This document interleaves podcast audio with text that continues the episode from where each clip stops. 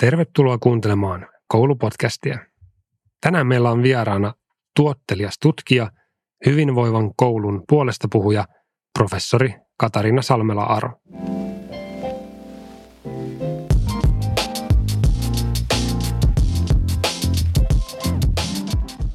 Koulupodcastin sponsorina toimii Eduhakkerit ja maailmanluokan täydennyskoulutus opettajille – Mikäli haluat kehittyä opettajana verkkokurssia hyödyntäen, tutustu osoitteeseen eduhakkerit.fi kautta koulutukset kautta MTO ja osoite vielä kerran eduhakkerit.fi kautta koulutukset kautta MTO.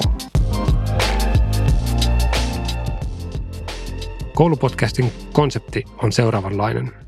Meillä on Katariina täällä studiossa läsnä kanssamme, mutta hänet päästetään ääneen vasta noin 10-15 minuutin kuluttua. Sitä ennen podcast-studiomme vakio-opettajat Pekka Peura, Sara Peltola ja Jouni Koponen keskustelevat keskenään vieraan edustamasta aiheesta opettajien, koulujen ja oppimisen näkökulmasta. Studiovieraalle on annettu kynä ja paperia, johon hän voi tehdä muistiinpanoja keskustelumme aikana, mutta hänelle on annettu ohjeistus, että vaikka miten tekisi mieli kesken meidän keskustelumme oikoa meidän mahdollisia väärinymmärryksiä ja virhekäsityksiä – sen saa tehdä vasta alkukeskustelumme jälkeen. Kaikki, jotka katsovat podcastia YouTuben kautta, voivat tarkkailla, milloin vieraamme tuskainen ilme tai vääntelehtivä elekieli antaa merkkejä, että nyt me studioemännät ja isännät ajatellaan jotain asiaa hyvin mustavalkoisesti, naivisti tai jopa virheellisesti. Välittömästi alkukeskustelumme jälkeen vieras pääsee ääneen ja korjaamaan virhekäsityksiämme. Aloitetaan. Tämä on koulupodcast. Ja tänään pääteemana meillä on oikeastaan hyvinvointi koulussa ja siihen liittyvät asiat. Ja nyt jos se, miten aistii tätä nykyaikaa ja aistii myöskin itseä, ainakin tässä elämäntilanteessa, missä mä oon, niin semmoinen jaksaminen, uupumus on, on hyvin keskeinen teema koko ajan. Ja koulussa kun on, niin siihen mä linkitän jotenkin käsitteen kiire. Aina on kiire tehdä vaikka mitä. Ja aina väliin mä leikittelen mielessä semmoisella ajatuksella, että äh, kiireen on pakko olla optimaalinen olotila oppimiselle, koska ei me muuten ylläpidettäisi kiirettä koulussa. Se olisi niin kuin absurdi ajatus. Eli, eli jos oikeasti mietitään, niin kiire varmasti on, on niin kuin tuhoavaa monissakin asioissa, mutta silti me ylläpidetään sitä. Sehän on itse aiheutettua moniltakin osin, mutta Jouni, miksi? Miksi me tehdään sitä? Niin, se on, se on kyllä tosi hyvä kysymys, että onko se vaan, että asioita on liikaa vai onko rakenteissa jotain semmoista, että, että se ei ole hyvin organisoitu. Kiirettä on niin kauan, kunnes maailma pysähtyy ja tulee koronaepidemia ja pysäyttää kaiken ja sitten joudutaan pistää hommat ihan uuteen uskoon. Me ollaan kyllä tänään niin kuin tosi tosi tärkeiden asioiden äärellä. Itse yläkouluopettaja taustasena, niin sen on huomannut omassa työssä, että millä tavalla jo kahdeksasluokkalaisetkin on uupuneita. Ja se on ollut itselleen kyllä semmoinen niin aika pysäyttävä juttu, että, että on useammat itkut kuullut, kuullut kahdeksasluokkalaiselta, kun ei vaan niin kuin jaksa ja vaatimustaso on itsellä niin kuin ihan mielettömän tappiin viritetty. Mä olin kyllä itse tosi yllättynyt kuitenkin siitä, vaikka sen niin kuin me opettajat nähdään ja se, että, että nuorilla ei mene enää niin hyvin, että selkeästi alkaa olla se sellainen porukka, joka on, on tosi uupunutta ja ei, ei koulunkäynti suju että 8- ja 9-luokkalaisista ja lukion ykkös-kakkosista niin jopa 15 prosenttia on uupuneita. Ja se on mun mielestä niin kuin ihan, ihan jäätävä, jäätävä luku. Ja tänään myös puhutaan myös muista kuin oppilaista, puhutaan myös opettajista, eikö niin? Ja kasvattajina itselläkin on tota, tytär, joka on just aloittanut ekan luokan, niin tällä tavalla se vanhemmuus ja kasvatus, me ollaan niin uuden edessä. Koko tämän niin kuin digimaailman ja, ja maailman pirstaleisuuden edessä, niin ää, mistä ne nuorten vaikutteet tulee? Ja mist, miten se nuorten identiteetti rakentuu, että mitkä kaikki siihen vaikuttaa. Et ennen se oli helpompaa, että me tiedettiin, mistä ne tuli.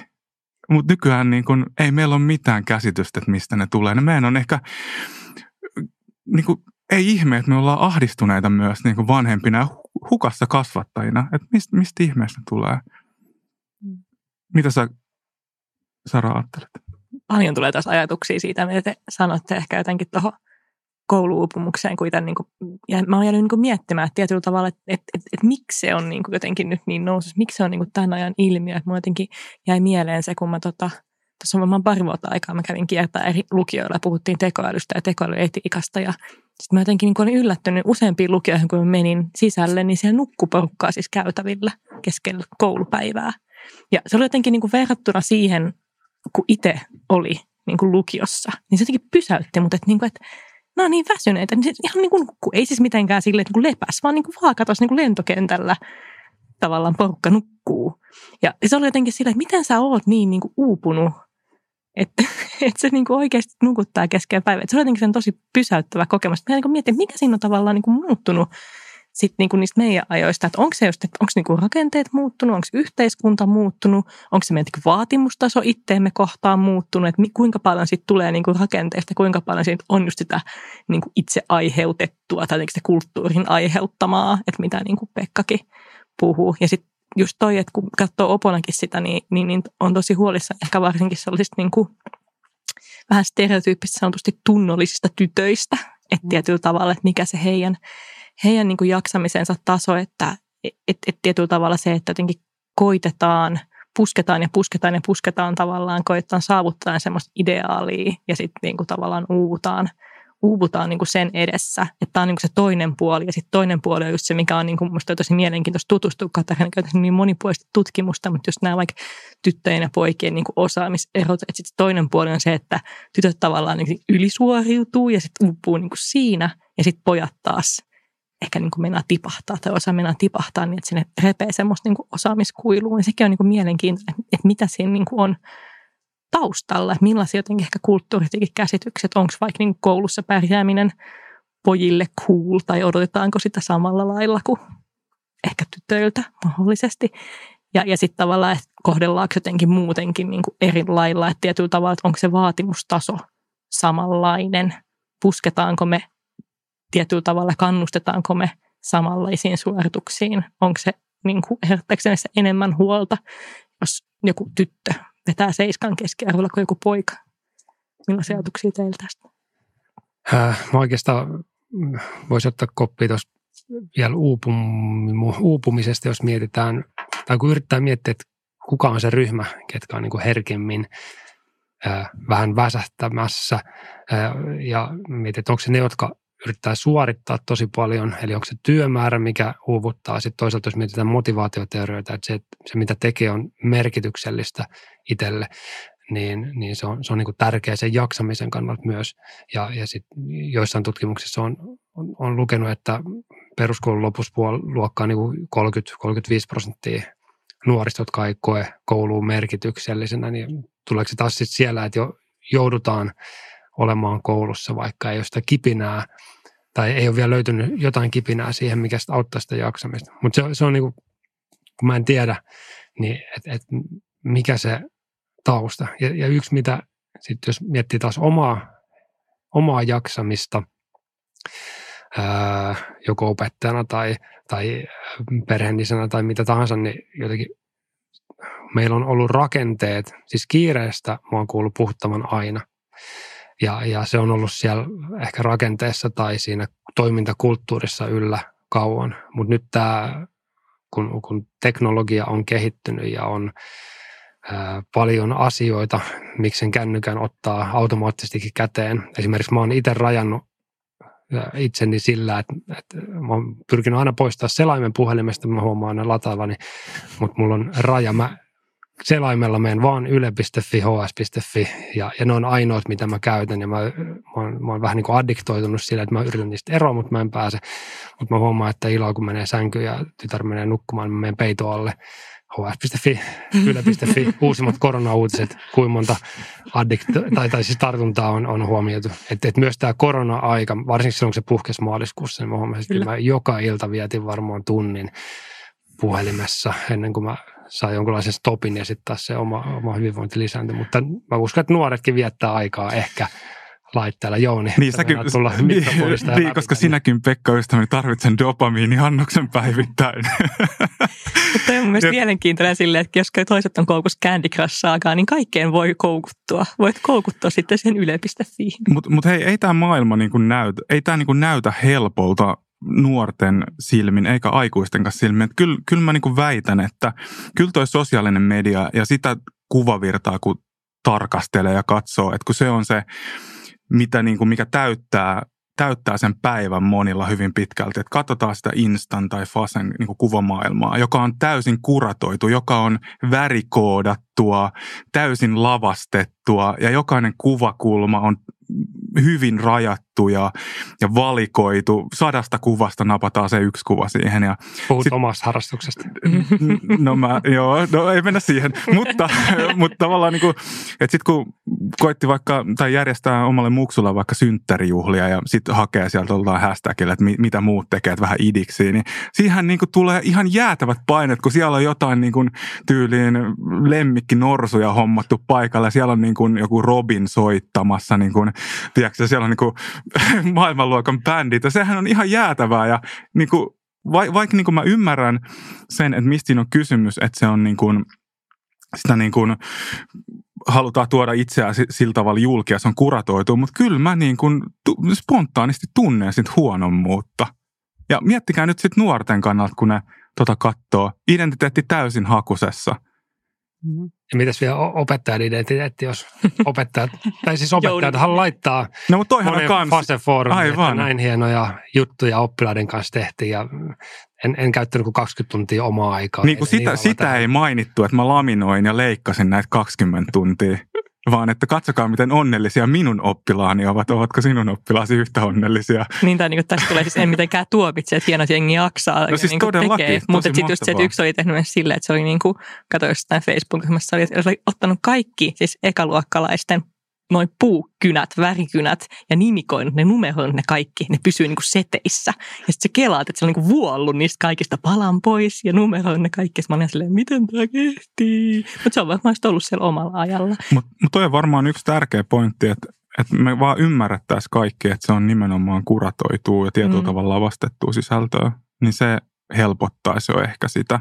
Mutta kuka niille vanhemmille kertoisi ja kuka niille nuorille sitten ker- kertoisi sitä, että että hei, ymmärrätte sitten, että mistä tästä on niinku kysymys. Toki niinku ikätasolla ja sopivalla tavalla, mutta... Mutta siis, niin, mä oon pakko ottaa sellainen että mä en tiedä, onko se kyse siitä, että sitä ei niin ymmärretä. Siis silleen, että sitä niin kuin, tavallaan, että sulla ei ole sitä tietoa siitä, että se on kuratoituu. Mutta että tavallaan, että vaikka sulla olisi se tieto siitä, että on kuratoituu, niin vaikuttaako se silti tietyllä tavalla niin alitajuisesti, että riittääkö se, että sä tiedät, että se on kuratoitu. Mä väitän, että kyllä niin kuin ymmärtää, tietää. Se, mitä mä mietin tässä nyt, että, että mehän itse asiassa tämä meidänkin keskustelu ja pohdinta, että mikä on ydin juuri syy vaikka uupumuksen tai väsymyksen taustalla, niin typistyy tähän äh, Instagramin kuvavirran äh, pohtimiseen. Mm. Mutta mikä oikeasti, jos, jos mietitään, mikä siellä voisi olla taustalla, minkä takia se se, tämä ajanhetki tuntuu olevan semmoinen, että se unta ei saada riittävästi, ei ehkä riittävästi pysähdytä, rauhoituta. No mä ehkä niin, niin. sanon vaan Jouni eka. Niin, että näyttää siltä, että mm, okei, okay, digitaalisuuden kasvun myötä myös niin kuin uupumus kasvaa, mutta eihän siitä voi vetää niin kuin suoraan johtopäätöstä, että se välttämättä olisi niin. Jos katsoo sitten vaikka, että jos nimenomaan yläkoulussa alkaa niin kuin olemaan huomattavasti enemmän uupuneet, niin onko se nivelvaihe jollain tavalla merkityksellä, että se, se tulee niin kuin itselleen mieleen, että luokan opettajuus ja aineenopettajuus on hyvin erilaisia me ollaan just puhuttu siitä näiden kahden ikään kuin erilaisesta kulttuurierosta siellä, että millä tavalla sitä oppilasta otetaan kokonaisvaltaisesti haltuun. Mm-hmm. Toinen, mikä mulle tuli mieleen että aiemmin, mitä Pekka sanoi, just siitä niin kuin merkityksellisyydestä ja siitä, että koetaanko se oppiminen niin kuin merkitykselliseksi, niin mä oon kyllä vähän silleen niin kuin sitä, sitä jotenkin haastaa ja kritisoin, että suojaako se merkityksellisyys tavallaan siis niin kuin uupumiselta. Että sitä näkee tosi paljon myös niin kuin työelämässä sitä. Tai just tänä aamun käytiin Twitterissä, johon itse olen koukuttunut, keskustelua siitä, että, että, että tavallaan että opettajan työssä sun ei oikeastaan ikinä kyseenalaista, että onko tämä merkityksellistä tämä mun työ, tai vaikka niin kuin lastentarhaopettajan työssä. niin sun ei tavallaan, että niin sä koet sen merkityksellisyyden joka päivä, mutta sä silti voit uupua. Ihan samalla tavalla, että niin näkee just opona sitä, että tosi paljon semmoisia, mekin aikuisiin kun on ohjaa, tosi paljon semmoisia ihmisiä, jotka kokee sen oman työn tosi merkitykselliseksi, mutta ne uupuu silti. Mutta eikö voisi ajatella just, että nimenomaan nyt koronakeväänä, että opettajat tietyllä tavalla uupu sen takia, että ne oli niin hirveän sitoutuneet siihen omaan opetusryhmään ja ne koki sen niin merkityksellisesti, että ne oli valmiit tekemään niin kuin ensin sen etäopetuksen, sen jälkeen sen suunnittelun ja tehtävien tarkastuksen aina sinne puoleen yöhön nukku hetken aikaa ja aloitti sen saman niin kuin uudestaan. Mm. Mä en tiedä. Katot mua odottavasti. Voi olla. Me saadaan varmaan tänään vastauksia, Kyllä. ehkä tuohonkin. Kyllä. Tässä kohdassa varmaan hyvä, hyvä tota, noin lähteä hakemaan vastauksia vähän meidän pienten päidemme ulkopuolelta. Otetaan Katariina mukaan keskustelun. Tosi kiva, kun olet mm. päässyt tänne studioon meidän vieraaksi. Ja mitä sitten, kun sä kuuntelit tätä meidän keskustelua, ainakin kirjoitit sinne kynäsauteen, niin millaisia ajatuksia sulle herästä ja onko se jotain semmoisia mustavalkoisia ajatuksia, mitä sä haluaisit heti lähteä vähän haastamaan tai korjaamaan?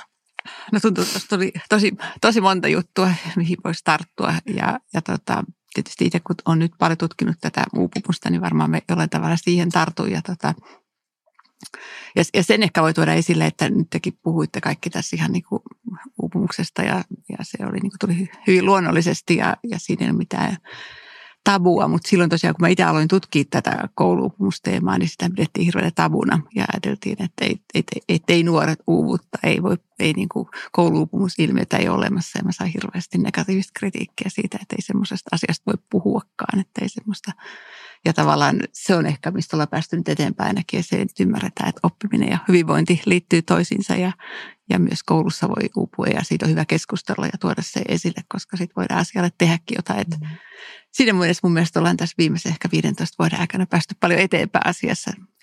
Ja tota, ja tuossa tuli monta, monta tota, jos viimeiseksi puhuitte tuosta niin kuin merkityksellisyydestä ja uupumuksesta ja tästä koronakeväästä ja, ja siitä me tosiaan nyt tutkittiin nyt paljon tota, on, on pitkään tutkinut siis tätä teemaa, mutta nyt haluttiin koronakeväänä tarttua sitten myöskin tähän tota, uupumusteemaan ja, ja tutkittiin esimerkiksi tota opettajien ja rehtoreiden uupumusta ja myöskin nuorten uupumusta, niin tota, se, mikä on kiinnostavaa, koska suomalaiset opettajat ovat hirveän sitoutuneet työhön, se ne, niillä on niin kuin äärimmäinen merkityksellisyys sillä työllä. Niin kuin tästä tuli tämä merkityksellisyys, että että varmasti nyt koko yhteiskunta on ymmärtänyt opettajien työn merkityksellisyyden ja se, ja se on tavallaan tuonut myöskin ehkä niin kuin entistä enemmän arvostusta siihen työhön, että ainahan suomalainen yhteiskunta, että se on ollut sellainen kivijalka opettajat meillä, mutta että varmasti se on nyt noussut vielä tärkeämmäksi ja rehtoreiden merkitys, että, että toivottavasti se näkyy sitten jatkossakin. Mutta siltikin tavoittiin nyt niin, että että aina aikaisemmissa meidän aineistoissa niin aina semmoinen työinto on ollut aina voimakas, että siellä nimenomaan näkyy myöskin semmoista, että opettajilla semmoisia profiileja ei kauheasti ei löydy, mutta niin kuin opettajilla nimenomaan, että, että vaikka ne olisi uupuneita, niin se työn into ei ole mennyt ja se työn merkitys ei ole mennyt.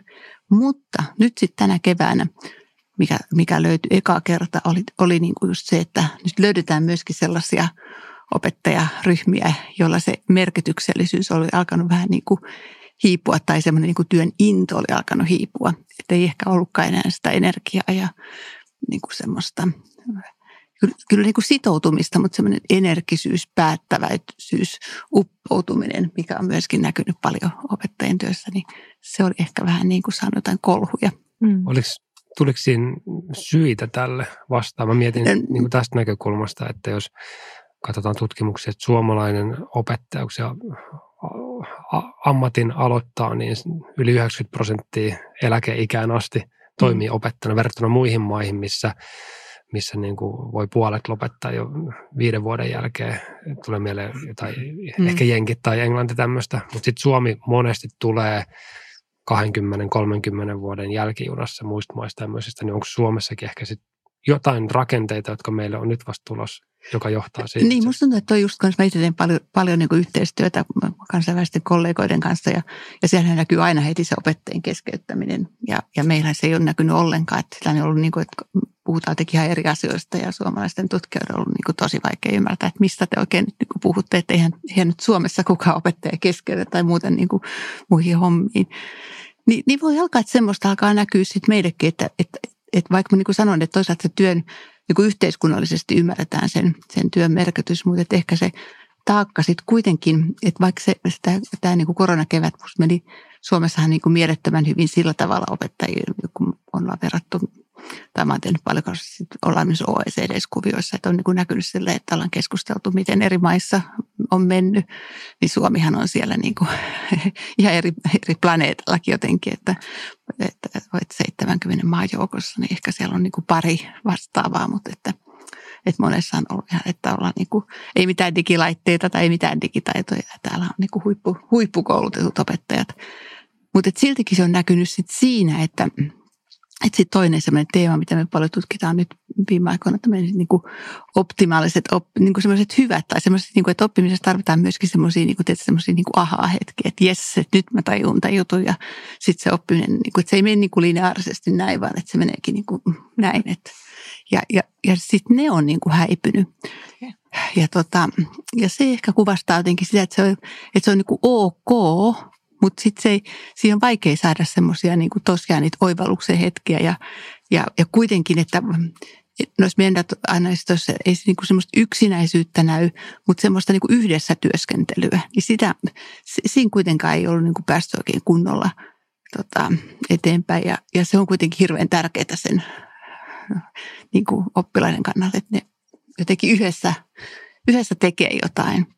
Mm. Ja sitten niinku tulee semmoisia aha-hetkiä, että jes, että näin, näin tämä on. Ja, ja semmoisia, niinku, niin ne, ne oli vähän häipynyt ja se on ehkä vähän huolestuttavaa musta. Miten tänään sä puhuit, puhuit Katariina tuosta niin työn innostuksesta, niin mä itse olen on aiemmin niin törmännyt sen käsitteeseen kuin työn imu. Mm. Niin miten tavallaan, onko nämä sama asia vai miten nämä no, no, no, no, no joo, joo, me käytetään vähän, se, se on tavallaan sama asia, työn imu, mutta kun se työn imu on mun mielestä, siinä on sellainen haaste, sen takia me itse yleensä käytän tätä työn intoa, koska se työn imu viittaisi siihen, että se työ vaan vetää puolensa. Ja, ja sehän ei ole niin, vaan että se on se yhteensopivuus ja siinä voi olla se opettajakin se vetävä tekijä. Et, et sen takia mun mielestä semmoinen niin kuin into, joka sitten antaa vähän sen, sen, tota, sen toimijuuden enemmän sille tekijälle kuin sille kontekstille, niin sen takia mä itse tykkään paremmin siitä termistä. Mm. Mutta sama ilmiö. Joo. Mä kysyn ihan vain selvennyksen vuoksi, että nyt puhut työn innosta ja imusta, niin puhutaanko tässä opettajan näkökulmasta vai oppilaiden näkökulmasta? Tai, tai niin kuin missä, mikä tuossa tutkimuksessa tai mitä te olette havainnon, niin koskettaa oppilaita ja mitkä koskettaa opettajia? Joo, oikeastaan me ei ole niin paljon niitä opettajien tota, semmoisia vaikka optimaalisen oppimisen hetkiä tai semmoisia, voisi olla myöskin optimaalisen opettajuuden hetkiä, niin se on ehkä meidän seuraava tutkimusfokus sitten. Mutta nyt, nyt niin kuin se on ollut sen, niin kuin mitä me ollaan tutkittu oppilailta, mutta sitten tätä niin kuin intoa me ollaan tutkittu sekä oppilailta että opettajilta. Ja sittenhän se on usein myöskin, että meidänkin tulokset osoittaa, että se on myöskin jaettua. Että tavallaan, että jos, jos opettaja on innostunut, niin se heijastuu oppilaille ja toisinpäin.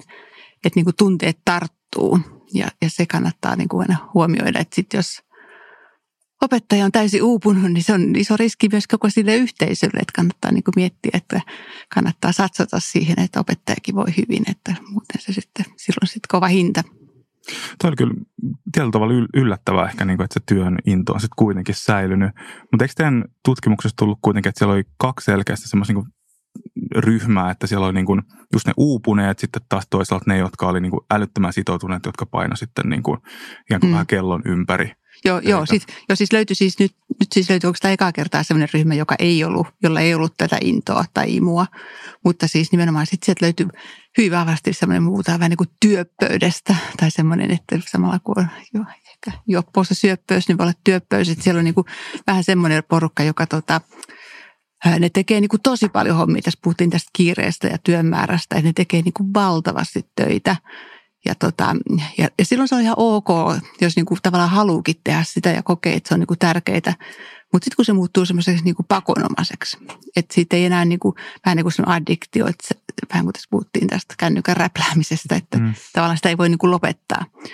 Ni, niin silloin siinä on se riski, että, että niin kauan kuin siinä on tavallaan jotenkin semmoinen niin kuin sisäinen motivaatio ja kokee, että tämä, mä niin kuin jollain tavalla niin kuin tykkään ja haluan tehdä, mutta sitten yhtäkkiä huomaakin, että ei niin kuin pääsekään, ei pystykään lopettaa, ei pystykään irrottautua, että on niin kuin pakko vetää ne kaikki, niin kuin tässä sanottiin, että opettajat teki ihan mielettömän määrän töitä. Ja jos haluaa vaikka niitä ykyniä tai muita tehdä, mutta että sitten kun siihen tulee semmoinen, että mun on niin kuin pakko tehdä, että mä en pysty niin kuin lopettamaan, niin sitten kannattaa ehkä panna niin kuin hälytyskellot soimaan. Oliko teillä, niin kuin, olitte jakanut opettajia jollain tavalla tarkastelette koko niin kuin perus, peruskoulun opettajia, vai oliko teillä jollain tavalla jaettu? Ää, joo, me tutkittiin peruskoulua ja sitten tutkittiin myöskin lukioon. Oliko näissä mitään eroa? No, no vähän eroa, mutta tota, nyt oli tietysti sit toisaalta niin kuin lukiossa oli se haaste, että kun siellä ei tapa, että, että se oli kuitenkin ehkä niin kuin hyvä ratkaisu, että palattiin sinne kouluun et, et lukiolaiset ja nuoret aikuiset itse asiassa on myöskin aika kova, kovia tämän covid-hinnan maksajia, että just tämmöisessä niin kuin siirtymävaiheessa missä on niin kuin paljon tämmöisiä riittejä ja, ja semmoisia, että tehdään yhdessä. Ja ne on itse asiassa niin kuin identiteetille ja semmoiselle kehittymiselle ja yhteenkuuluvaisuudelle tosi tärkeitä juttuja, jossa vaikka nyt yhtäkkiä missaatkin sit sun YO-juhlat tai sä missaat niin kuin tämmöisiä koulun siirtymä tai, tai jos sä siirryt vaikka yhdeksi niin kuin niin kuin tavallaan, että sä, tai, tai että sä aloitat jonkun esimerkiksi, niin, niin että siirtymän vaiheessa on tosi tärkeää, että mä sanoin, että ne maksaa sitä hintaa, jotka nyt valitettavasti oli erilaisissa siirtymävaiheissa. Voisi olla ekalle luokallekin siirtymä tai, tai niin kuin alakoulu, yläkoulu, mutta mut tämmöiset siirtymät on ollut niitä riskivaiheita. Tuo oli mun mielestä tosi mielenkiintoista, että puhuit tuosta, että se into välittyy jotenkin etänäkin. Ja tietyllä tavalla että ne tunteet oli siirtynyt myös jotenkin niin kuin etänäkin. Että se oli jotenkin niin, että se on niin kuin tärkeää mun mielestä ymmärtää, että, niin kuin, että, että, että tunteella on itse asiassa aika suuri merkitys. Ja tunteet vaikuttaa, että on niin semmoisia oppimista edistäviä tunteita ja estäviä tunteita ja kiihdyttäviä tunteita. Ja että, että tunteella on itse asiassa aika suuri merkitys. Ja just semmoiset, niin kuin, sitä havaitaan myöskin, että tämmöisessä niin kuin, nuoret voi lähteä vähän niin kuin vaikka tätä uupumuksesta, niin tämmöinen ruminaatio tai märehtimisestä puhutaan, että joku tyttöporukka, niin sitten onkin kiihdyttää sitä toistensa, toistensa niin kuin uupumusta, että, että siinä voi tulla semmoisia sekä positiivisia että negatiivisia asioita, mitkä liittyy tunteisiin. Tuliko teidän tutkimustuloksissa jotain muuta oppilaisiin liittyen, mitä ei nyt tässä, tässä vielä No sitten ehkä myöskin sit se, että, että tämä koronakevät on myöskin ehkä tuonut semmoisia, niin kuin, että, että okei, nämä mitä tunteet mä puhuin, ne oli tämmöisiä niin oppimiseen liittyviä, mutta sitten on tullut myöskin ehkä tämmöisiä niin kuin eksistentiaalisia tunteita, jotka, niin kuin, jotka on saattanut jotain myös toivo tai pelko tai semmoisia, jotka voi olla niin kuin uusia tunteita. Ja, ja ne voi vaikuttaa myöskin paljon siihen oppimiseen, että, että sit voi, se voi olla niin kuin vähän yllättävää tai sitten semmoista ahdistusta – joka... Voiko se liittyä tavallaan, että koulu on, se on vaan niin tärkeä osa sitä niin kuin päivittäistä elämää ja sitä niin kuin elämän piiriä. Se mm. koulu, koulu ei ole, niin se ei ole rakennetta tavallaan enää. Niin, että kyllähän siis se on niin kuin hirveän tärkeä varsinkin tuossa nuoruudessa, kun silloin aika helposti menee tämmöiset rakenteet ja nuoret alkaa niin kuin nukkumaan enemmän ja, ja, tota, ja nyt mä sanoisin, että tässä on varmaan tämä yksi iso eriarvostava piirre, että osassa perheessä on pysynyt hyvät rakenteet ja siellä on huolehdittu siitä, että herätään ja sitten ihan tämmöiset perustarpeetkin tyydytetään, että on ruokaa ja niin poispäin. Mutta sitten kun se menee semmoinen päiväjärjestys ja, ja tämmöisten peruskoululaisten on vielä aika vaikea niin kuin säädellä tämmöistä, tämmöistä asiaa, että lukiossa alkaa tulla jo semmoisia taitoja, että pitäisi pystyä vähän paremmin mm. säätelemään sitä ajankäyttöä ja niin kuin semmoisia itsesäätelytaitoja ja siinä varmaan peruskoululaiset monet on vielä ollut vähän hukassa. Ja että jos ei niitä tule sieltä siitä kontekstista, niin sitten se kyllä heijastuu paljon sen nuoren pahoinvointiin. Mun täytyy nappaa tuosta päivä, päiväohjelmastakin kiinni. Mulla itsellä on siis paljon pienempi neljävuotias lapsi, mutta mä huomasin just sen, kun pidettiin tätä ihmiskoetta keväällä ja oli tämä niin kaksi etätyötä ja etäpäiväkoti, niin me ollaan siis mun miehen kanssa molemmat tota, oltu aikanaan pitkään tehty rippileirejä. Ja riparillahan on aina niin päiväohjelma, missä on niin puolen tunnin tarkkuudella, että mitä tapahtuu päivän aikana. Ja ne kasiluokkalaiset aina niin kuin, ne eka vähän niin kuin silleen hannottelee vastaan, ja sitten loput mm. ne on tosi niin kuin, tavallaan silleen fiiliksissä siitä päiväohjelmasta. Ne on aina se, että, että miettii mitä.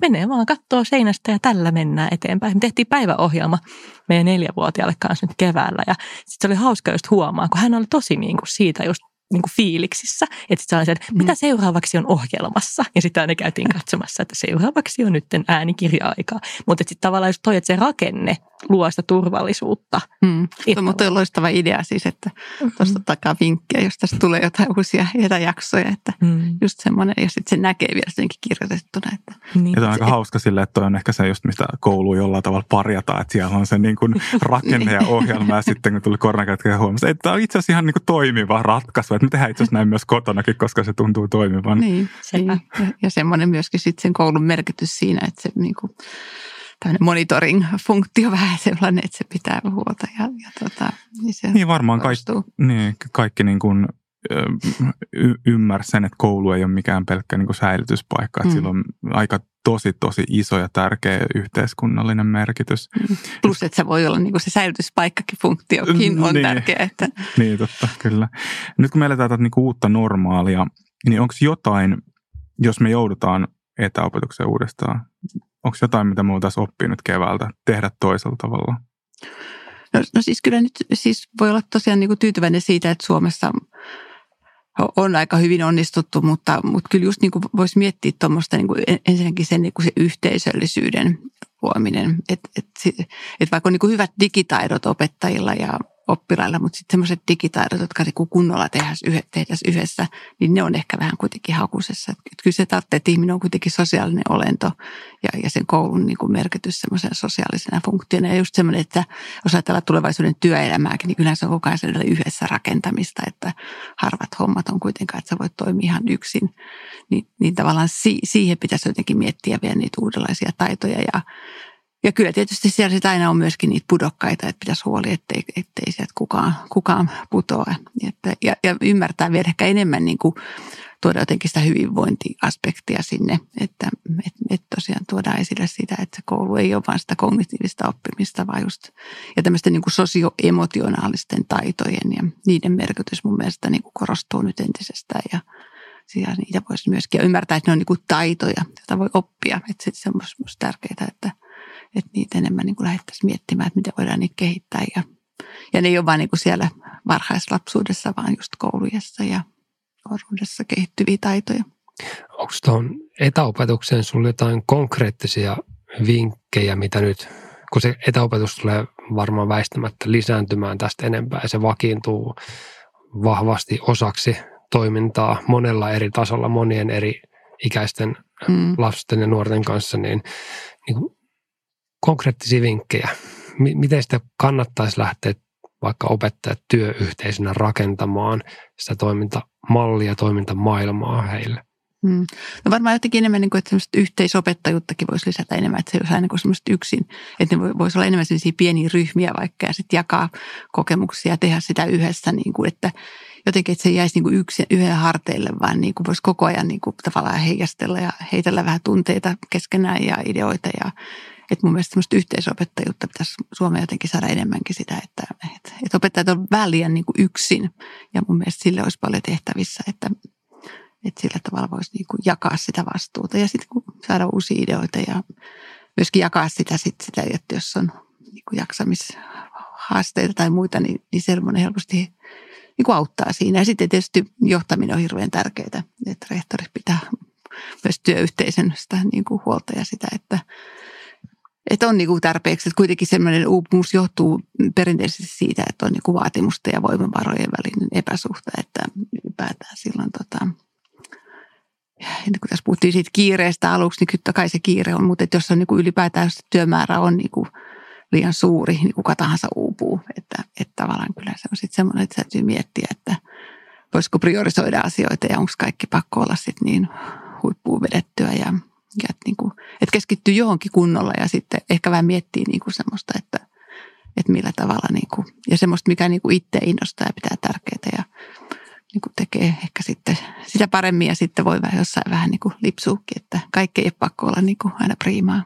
Näetkö, toi nimenomaan toi yksin tekemisen kulttuuri on ollut yksi semmoinen, mikä on vaikuttanut siihen, että opettajat on tuntenut itsensä tosi uupuneeksi? No, joo, kyllä mä näkisin, että se on niin yksi semmoinen tekijä, että, että ainakin semmoinen, jos mietitään sitä, että mitä voisi niin helpottaa sitä uupumusta, että tulisi niin jotenkin avattaisiin vähän sitä työyhteisöä ja, ja niin kuin uskallettaisiin astua vähän toisten tontille. Että että se on ollut vähän semmoinen tabu kanssa niin kuin sellainen, että, tämä, niin kuin, että, sen, että ei tavallaan niin kuin, ei ole uskallettu ehkä niin lähteä tekemään sitä yhdessä. Ja nyt musta tuntuu, että opettajat on hirveän valmiita ja niin kuin paljon valmiimpia siihen. Ja niin kuin, niin musta tuntuu, että se voisi auttaa jotenkin siinä, siinä jaksamisessa.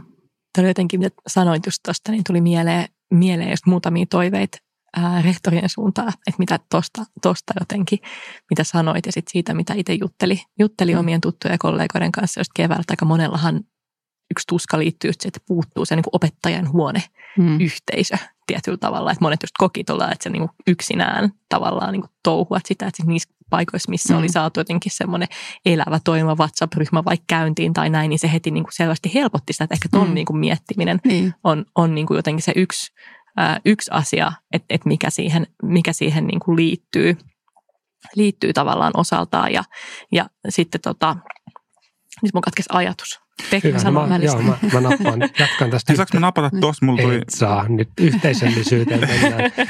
mä yhdistän tämän etäopetus ja mitä otit just yhteisöllisyys. Ja Sara tuli hyvä vinkki vaikka virtuaaliopehuoneesta mm-hmm. WhatsAppissa. Mutta kun te seurasitte myös paljon tai teidän tutkimusryhmä sitä, että mitä tässä koronakevään aikana toimittiin, niin tuliko vastaan hyviä käytänteitä, mitä pystyt nyt heittämään tämmöisestä niin kuin yhteisöllisyyden lisäämisestä tai yhteisöllisyyden ylläpitämisestä myös tässä etätyökalujen maailmassa? No, no kyllä se näkyy just semmoinen, että jos niinku tavallaan siellä oli semmoista, että kyllä musta se vähän liittyy tuohon, mitä sä sanoit, tuo virtuaalinen opettajahuone. Että siellä oli myöskin semmoisia, että kaikki ei ollut vaan jotenkin niinku sitä niin kuin, että nyt vaan sitä opettaa, vai niin kuin se jaettiin vähän niin kuin niitä fiiliksiä. Että et oli niin kuin semmoista vähän semmoista lepposaa tilaa, jossa saattoi niin kuin jakaa. Ja just semmoinen niin jakamisen, että kyllä semmoinen, niin kuin, että puhutaan niin kuin näistä perustarpeista, että meidän pitää syödä ja nukkua, mutta kyllä nämä niin kuin psykologiset perustarpeet, se, että että tota, on sitä yhteisöllisyyttä ja, ja niin kuin semmoista, mutta kuitenkin sitä semmoista autonomiaa, että, että kyllähän se on niin kuin hirveän tärkeää opettajille, että ne voi itse, että se ei tarkoita sitä se yhteisopettajuus, että pitää luopua semmoisesta omasta autonomiasta ja vaikutusmahdollisuudesta, että, että, että kyllä ne pitää olla ja se pitää saada vaikuttaa, mutta että, mutta että lähdetään niin kuin ehkä vähän rohkeammin niin kuin jakamaan niitä ideoita ja, ja se, semmoiset, missä on vähän niin kuin semmoisia tuulettumispaikkoja, niin kyllä se, se näytti niin kuin lisäämään sitä, sitä niin kuin hyvinvointia. Nyt mä muistan sen mun toisen ajatuksen. Toinen ajatus oli just toi liittyen tuohon, mitä Katarina sanoit siitä, että, että, että voiko, voisiko tehdä niin kuin seiskaa eikä kymppiä tavallaan niin kuin joissain asioissa. Niin. niin ehkä mun mielestä just se, että opettajat kaipais uh, mun kokemuksen pohjalta kaipaisi myös ylhäältä päin sitä lupaa. Eli tavallaan myös niin rekseit sitä lupaa, että, että koska niin just toi, että engi on niin tunnollista ja ne haluaa tehdä mm. mahdollisimman hyvää, niin sitten tavallaan se tulee niin käskynä, että nyt ei tarvitse tehdä ja nyt tehdään seiskaa. Että sitten mm. tavallaan se, että, että kaikessa ei tarvitse niin olla, että miettii, että mikä se on se niin olennainen, onko se just se niin yhteisöllisyys ja, ja niin kuin vuorovaikutus ja tunteiden käsittely ja sen niin kuin tavallaan yhteisön kannattelu, nyt se mikä on keskeistä ja voiko se sitten olla se niin kuin OPSin sisältöjen edistäminen sitten pikkasen niin kuin taka-alalla. Et, mutta musta tuntuu, että monet kaipasivat se jotenkin luvan niin kuin ulkopuolelta. Mä en tiedä, mitä te mm. muuta ajattelette. No niin, toi ehkä nyt sit liittyy laajemmin siihen, että, että mitä on OPSin sisällöt ja onko se se, niin kuin se kirja. Että jos sitä niin kuin ajatellaan niin kuin vaikka oppikirjojen kautta, niin sitten on varmasti niin kuin kiire tehdä asioita. Kyllä mä niin kuin kentällä huomasin, että kyllä opettajat tavallaan odotti sitä, että nyt ikään kuin laskettaisiin sitä ihan opetushallituksenkin suunnalta sitä vaatimustasoa ja nyt ei tarvitsisi niin kuin, tarvis niin kuin tota, ää, tavallaan niin kuin ihan niitä kaikkia tavoitteet välttämättä saavuttaa, mutta se toki niin kuin ei ollut tietenkään mahdollista, koska meillä Suomessa opiskellaan niitä tavoitteita eri kohdassa mm. vuotta, niin mm. sitten me päästään nyt tähän tasa-arvon kysymykseen, niin se ei nimenomaan tasa-arvon kysymyksen näkökulmasta ollut mahdollista näin. Ja toivottavasti ei ikinä jouduta tähän tällaiseen pitkään etäpoisjaksoon, koska se on vaan, ei se, se on niin kuin mahdoton sitä oppimisen tahtia pitää samana. Ei se mm. vaan niin kuin ole mahdollista. Mm. Et mun mielestä suomalaiset opettajat on kyllä ihmeentekijöitä. Että se, mitä kevään aikana kuitenkin saatiin aikaa, että miten paljon opittiin ja miten mielettömän hieno juttu tehtiin, niin ihan mieletöntä, herkistyy jopa. Mm. Mm. Joo, siis kyllä mä varsinkin just kun mä sanoin, kun mä olin vaikka se, oli joku 80 maan edustajat ja mä kuuntelin niitä ja mä ajattelin että Suomessa, että vau, että, että kyllä täällä on niinku jotain ihan niinku pöyristyttävää, että et, et, et kyllä siinä mielessä niinku voidaan todella loistaa meidän opettajien osaamisella ja niin kuin luovuudella ja semmoisella, mutta, että, mutta että kyllä sitten siinäkin täytyy just ymmärtää ne rajansa, että ei voi niin kuin, että me ei voida liikaa odottaa ja totta kai sitten ihmisissä on paljon eroa. Että tavallaan ehkä se ehkä näkyy tässä tavallaan sen opettajien autonomian ehkä sitten se toinen puoli, että et sitten kun opettajilla on paljon autonomiaa, sitten tämmöisessä tilanteessa sitten ne erot alkaa niin kuin näkyä. Että sitten siellä on, että et, tota, et sitten jotkut tietysti monia asioiden takia sitten ehkä menee myös, joku voi mennä myöskin sitten sieltä misteri matalin tai jotain, että, että sillä alkaa näkyä niin kuin niitä paljon eroja ja miten paljon sitten jaksaa ja sehän on niin kuin monista asioista kiinni, mutta että, että siinä mielessä semmoinen tasapuolisuus, että sitten semmoisissa maissa, joissa on kauhean niin keskusjohtoisesti, niin sitten semmoiset erot ei ehkä ole niin, niin suuria, mutta, mutta tietysti se Suomen se lähtötaso on niin kuin tosi korkea, vaikka sitten puhutaan niistä eroista, niin sitten siellä ne, ne kaikki saa on siellä korkeassa profiilissa, mutta tota, mutta toi oli mielenkiintoinen semmoinen ero. Mä huomasin, että sitä näkyy just somessa tietyllä tavalla ehkä eri lailla jotenkin niin kuin vanhemmat myös kiinnitti siihen huomiota, koska se koulu tuli siihen arkeen, se tuli sinne kotiin ja osaksi mm. sitä pystyit katsomaan, että no mitä teidän lapsille on annettu päivän aikana. Meillä tuli tämmöinen Vilma-viesti, aijaa, no meillä on Teamsi, miksei meillä ole Teamsi, noilla on Vilma. Että sitten mm. tavallaan niin jotenkin vertailtiin ihan erilaista sisältöä ja jotenkin sitten siinä just tuli se, että okei, kuka nyt mitenkin ja on samaa mieltä just Joudin kanssa, että ihan niin kuin ihmeitä tehtiin, mutta kyllähän siinä niin kuin tavallaan just näkyy myös sit se, että, että ihmiset on on tosi niin kuin eri vaiheessa kehityskaarta tietyllä mm. tavalla myös mm. sit siinä, että miten niin kuin näitä esimerkiksi digi, digi tota noin, niin kuin oppimisen mahdollisuuksia hyödynnetään. Että, että osalla on just silleen, että ekaa kertaa kokeili jotain juttuja, osa on ehkä kokeillut jotain ja osa on ehkä jo siellä, että, että miettii, että okei, että mulla on näitä työvälineitä, mutta miten mä luon sitä vaikka sitä yhteisöllisyyttä. Eli mm. tavallaan se, että mm. okei, että mitä mä teen tällä vasaralla ja naulalla, niin ollaan jo niin kuin siellä asti. Mutta sitten tavallaan aika, aikamoinen tämmöinen niin kuin crash course saatiin nyt kyllä kevään aikana tähän. Että. Näetkö Katarina mm. myös niin kuin sen kautta, että toki niin kuin just se ö, oppilaiden sosioekonominen tausta, että miten huoltajat on pystyneet tukemaan, on vaikuttanut, mm. mutta onko tämä vaikuttanut myös ikään kuin ne opettajan verkko, verkkopedagogiikan taidot, niin onko sekin luonut tietyllä tavalla sitä epätasa-arvoa? Niin, että, että kyllä meillä tietysti alkaa olla tämmöistä digital divide ja Suomessakin digijako, että ja tietysti ei, ei joka perheessä ole myöskään niin kuin huippulaitteita ja, ja että kyllä sekin on ihan todellisuutta, että meillä on, että, että kyllä että tämmöinen huono-osaisuus alkaa lisääntyä Suomessa ja, ja on niin kuin köyhyysrajalla olevia perheitä paljonkin, että, että, että on sekin todellisuutta Suomessa. Että tietysti jossain kun vertaisi johonkin Kalifornian tai usein johonkin paikkoihin, niin niillä ei ollut niin kuin ollenkaan, missä yhdessäkään perheessä ei ollut mitään wifi-mahdollisuutta tai muuta, tai että niin kuin radio oli ainoa mahdollisuus, miten pystyttiin. Että, että mutta kyllä se on niin kuin realiteetti valitettavasti, että Suomi, suomalainen yhteiskunta muuttuu ja, ja, ja kyllä täällä alkaa näkyä valitettavasti hyvin paljon sitä eriarvoisuutta ja, ja just erityisesti niin kuin viimeisen ehkä viiden vuoden aikana niin ne erot alkaa kyllä näkyä ja, ja että niitä ei voi näin kiistää. Että, että pitkään niitä vähän niin kuin kiistettiin, mutta nyt, nyt se on niin kuin todellisuutta. Mikä sun niin kuin, ajatus sitten on tämän aiheen parissa paljon työskennellä, että mistä se johtuu? Tämä palaa ehkä nyt taas just siihen, että, että, että niin kuin, mm. miksi uupumus nyt tässä ajassa ja näin, niin mistä tämä johtuu? Miksi se niin, siis emme, emme niin kuin sitä, tuota, just vaikka on semmoista tutkimusta tai vaikka tuo digitaalisuuden lisääntyminen ja samaan aikaan uupumuksen lisääntyminen, mutta se, se on kyllä niin kuin, tota, tietynlainen tota, harha, että, että ne suoraan kulkisi niin käsi kädessä, että kun digitaalisuus, että vaikka kaksi asiaa kulkee samaan aikaan, niin se ei tarkoita sitä, että ne on niin kuin tekemisissä tai siis selittämässä toisiaan. Ja näyttää meidän tutkimuksen varassa ehkä pikemminkin sit niin päin, että vaikka tuosta digitaalisuudesta, että enemmänkin vaikka vaikka nuorten pahoinvointia ja digilaitteiden käyttöä, niin enemmänkin ehkä se pahoinvointi lisää sitä digilaitteiden käyttöä kuin toisinpäin. Että ei, ne, ei me voida niinku niitä digilaitteita syyttää. Toki jostain semmoisesta, että niinku unen merkitys on hirveän tärkeää ja jos niinku digilaitteet käytetään kauhean myöhään, niin, niin tota, sitten sit se, niinku se uni on niinku tavallaan sitä, että kun se heikentää sen unen laatua, niin sit sitä kautta sillä on niinku selvät vaikutukset sinne oppimiseen ja hyvinvointiin.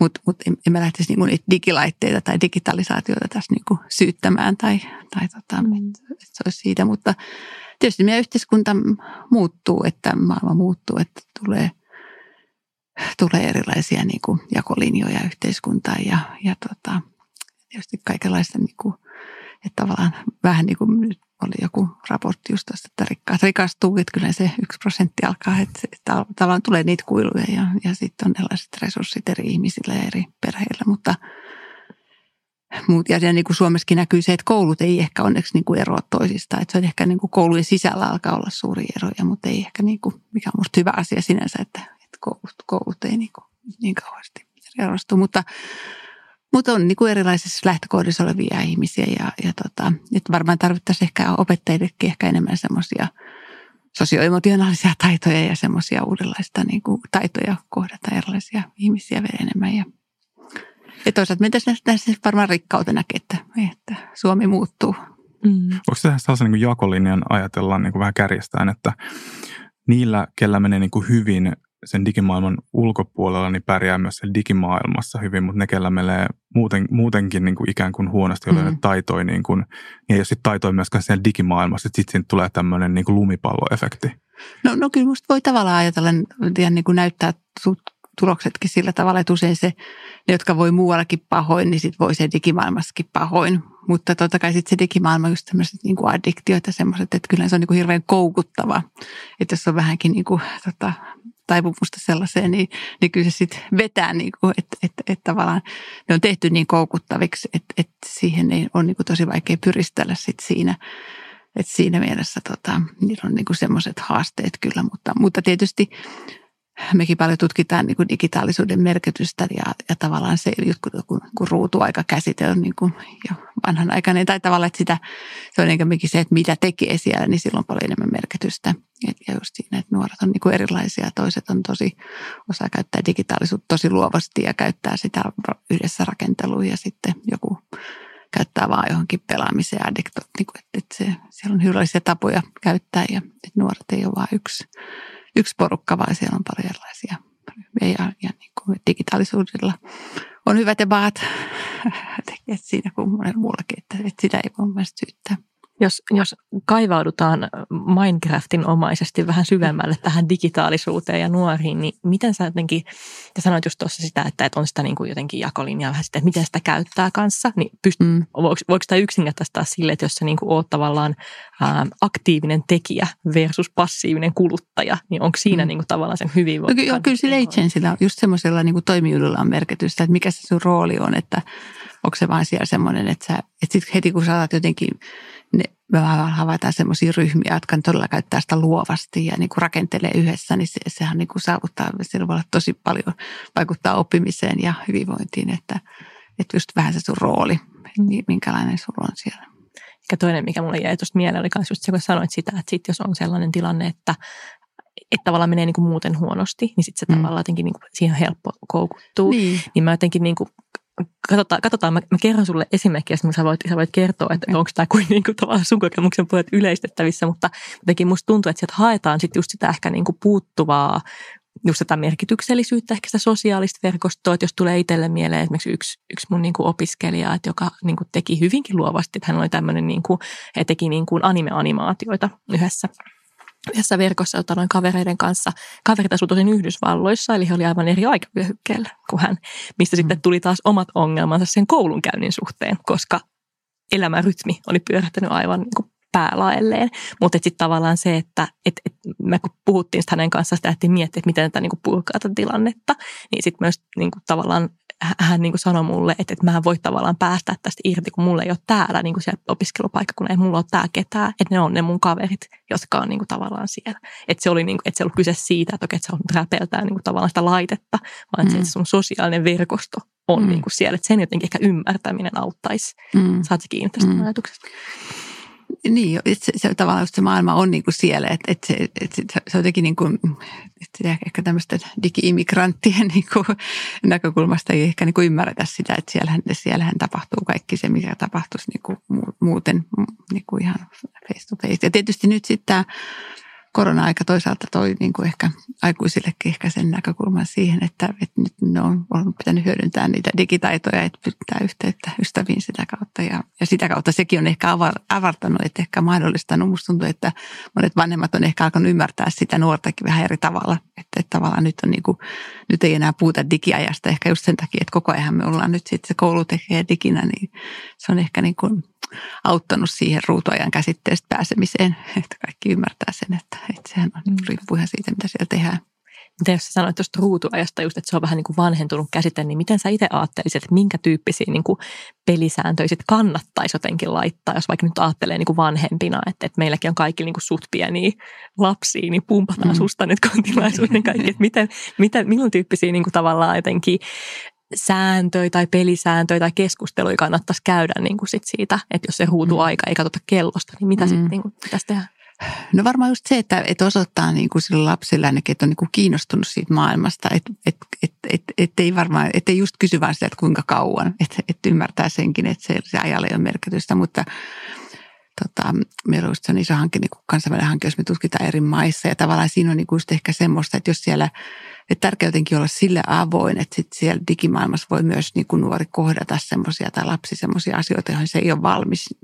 Ja, ja tavallaan niistä voi olla, että ne voi olla hirveän niin kuin ahdistavia sille ja äh, se, niistä on vaikea puhua, mutta jotenkin olla niin kuin avoin sellaiselle, että, että voi niin kuin tuoda semmoisia vaikeita kokemuksiakin siellä esille ja että, että niin kuin vanhempana tietää, että siellä voi ollakin sellaisia niin ehkä siihen, siihen kannattaa olla silleen niin kuin hereillä, mm. että, että siellä voi kohdata semmoista, mihin lapsi ei ole valmis eikä pidäkään olla valmis ja, mm. ja sitten tavallaan olla sille tavalla, että tuoda esille, että, niistä, että kaikesta voi puhua ja kaiken, kaiken voi tuoda esille, niin ehkä sellaisena. Se Onko tämä asia, joka on yhteiskuntatasolla vanhempien vastuulla vai voiko koulu tai opettajat jollain tavalla osallistua tukea myös tähän? No siis varmaan just tarvitaan nyt ehkä enemmän vielä semmoista erilaista digikasvatusta ja semmoista, niin kuin, että, että se tuota siellä, mutta totta kai niin kuin vanhemmillakin on siinä roolinsa ja, ja, ja tietysti siinä tota, mutta kouluun voitaisiin musta enemmän tuoda tämmöistä erilaista mediakasvatusta ja valeuutisista läpikäymistä ja siis, että se on tosi tärkeä teema ja tulevaisuudessa tulee koko ajan tärkeämmäksi, että varmasti siihen tota, kannattaa tuoda. tuoda. Mitä niin käytännössä, kun mä luulen, että sit moni herää siihen tavallaan vähän niin kuin liian myöhään siihen niin kuin kiinnostukseen. Sitten mm. sit kun huomaa, että no okei, itse asiassa mun pitäisi olla kiinnostunut siitä ja sitten menee sinne nuoren kanssa juttelemaan, että hei, katsotaanko mm. yhdessä, niin, mitä sä on, teet. Niin, se on sitä, eihän niitä ei muuten, voi ei muuten katsota. Niin miten niin kuin, mitä sille voisi tehdä? No siis sille kuitenkin aina, tota, että tavallaan just kehityspsykologinen näkökulma on sille just tärkeä ymmärtää, että sit lapset ja nuoret on aivan erilaisia ja asiat, kun toimii lasten kanssa, niin todellakaan toimi nuorten kanssa. Että sit täytyy niin kuin ymmärtää se, että, että sama ei todellakaan toimi. Ja myös monet vaikka niin kuin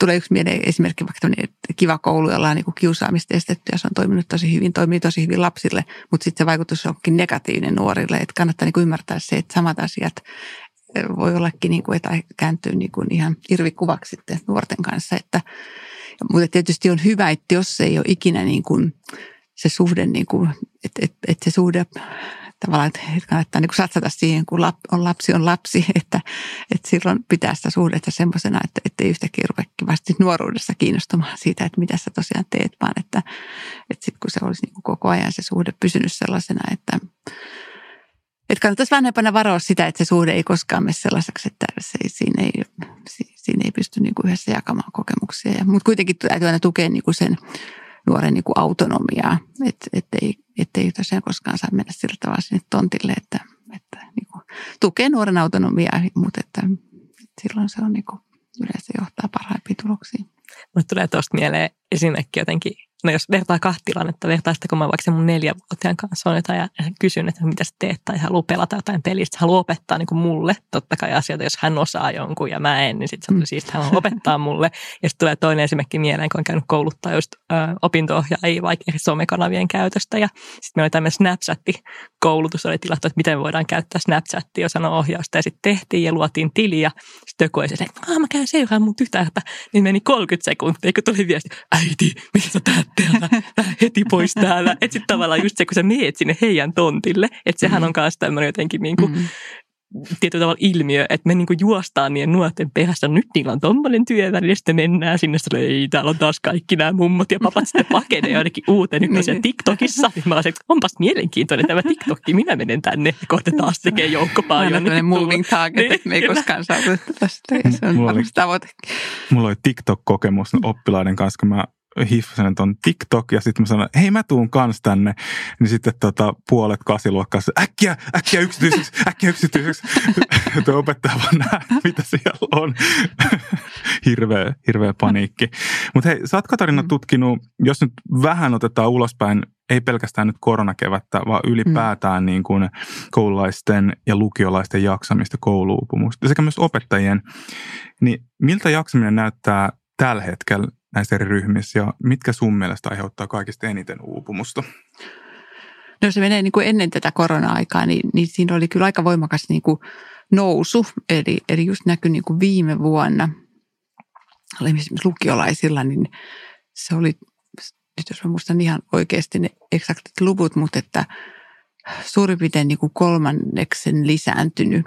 Et, et, et nyt kun sä puhuit ehkä jossain 15 prosentista mainitsin, niin nyt me havaittiin, että viime tota, vuonna oli 20 prosenttia lukiolaisista oli voimakkaasti uupunut, eli joka viides. Niin, niin se on aika kova luku. että siinä on niin semmoinen, me ollaan seurattu niin kuin esimerkiksi tuon kouluterveyskysely, mutta myöskin omien datojen suhteen, niin meillä on niin kuin pitkät trendit ja tämmöiset niin kuin 15 vuotta. Niin, niin se on koko sen ajan niin kuin noussut välillä se nousu ei ole mitään tilastollisesti merkitsevää, että se voi olla hyvin pienikin, mutta että koko ajan se on noussut ja nyt viimeisenä niin kuin viitenä vuotena se on noussut selvä semmoinen lineaarinen kasvu. Niin, niin kyllä se musta on niin kuin jollain tavalla huolestuttavaa, että et, et kyllä se jotain kuvastaa musta tästä meidän ajasta ja semmoisesta ja, ja tietysti niin kuin tuo nuorten elämä, nyt, nyt tietysti niin kuin erityisesti lukiolaisille – Musta on tullut aika paljon niin uutta kuormaa myöskin nyt tässä, ei vaan tässä tänä vuonna, vaan sitten myöskin nämä isot muutokset, joita on, on tullut näissä kaikissa pääsykoesysteemiin. Tavallaan ollaan ajateltu, että, että se ehkä helpottaa sitä nuorten hyvinvointia, kun ei olekaan niitä isoja pääsykokeita, mutta ehkä siinä tuleekin irvikuva, että siinä käy ihan toisinpäin, kun nyt sitten sen lukion arvosanojen merkitys entisestään korostaa ja sitten jos se tulee se hirveä paine niin kuin sit lisääntyy vaan sinne lukioon, niin, niin siinäkin voi olla yksi sellainen tekijä. Ja sitten ylipäätään ehkä tässä ajassa, ollaan tutkittu sitä nuorten identiteettiä, niin, niin hirveän moni, siis jopa semmoinen puolet lukiolaisista, niin niillä on identiteetti niin kuin ihan hakusessa. Ja niillä ei ole mitään käsitystä siitä, että mitä ne rupeaisi tekemään ja miten se elämä suuntautuu. Tai voi olla niin kuin isompikin luku. Et, et, ja se kuvastaa mun mielestä kyllä sitten – että kyllä siitä meidän niin yhteiskunnassa kannattaisi ottaa vähän enemmän niin kuin koppia ja, aut, ja ymmärtää, että se on semmoinen asia, johon voidaan vaikuttaa. Että nyt mietitään vähän ne nuoret yksin ja niin kuin ajatellaan, että no sehän nyt itse, niin kuin vaan löytyy sieltä, mutta, mutta kun sitä voisi hyvin paljon auttaa sen nuor, nuorten niin kuin elämän mitä suunnan näet, löytymistä. Mitä sä näet, kuka on se taho tai, tai kenellä on vastuu tai edes mahdollisuus parantaa tätä, jos, jos siis mietitään, että, että, että jos tutkimus sanoo, että nuorissa on, on uupumusta tai identiteetti hakusessa, niin se ei varmastikaan ole sen nuoren vika, eikä me voi mm. sano, sanoa heille, että älä uuvu, hanki identiteetti, vaan se tulee siitä rakenteesta. Mm. Mutta mut, jos me halutaan, että tämä asia menisi parempaan suuntaan, niin kenellä on mahdollisuus, kenellä on vastuu tehdä asialle jotain? Niin, no tietenkään se ei ole just sen nuoren ja, ja, ja sen takia just ei saa ruveta syyttää sitä nuorta siitä. Ja tota,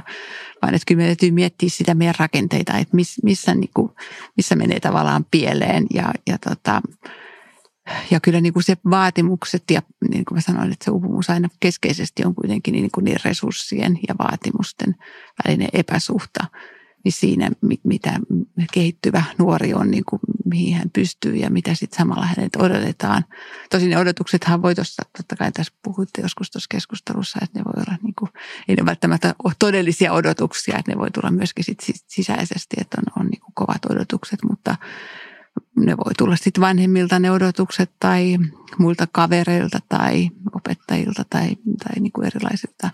Ja toiset nuoret on tietysti niin kuin ehkä vielä sellaisia tunnollisempia ja helposti ottaa ne odotukset sitten ja, ja, ja kokee, että kaikki ne pitäisi saavuttaa. Ja, ja se tuntuu jotenkin niin kuin mahdottomalta ja sitten romahtaa täysin, että, jotenkin, että näkisi semmoista niin kuin myöskin semmoista niin kuin kokemusta siihen, että asiat etenee ja, ja semmoisia onnistumisen kokemuksia pitäisi saada nuorten päivään. Että jokaisessa päivässä pitäisi olla niin kuin semmoisia onnistumisen kokemuksia ja semmoisia, että nyt tekee riittävän hyvin.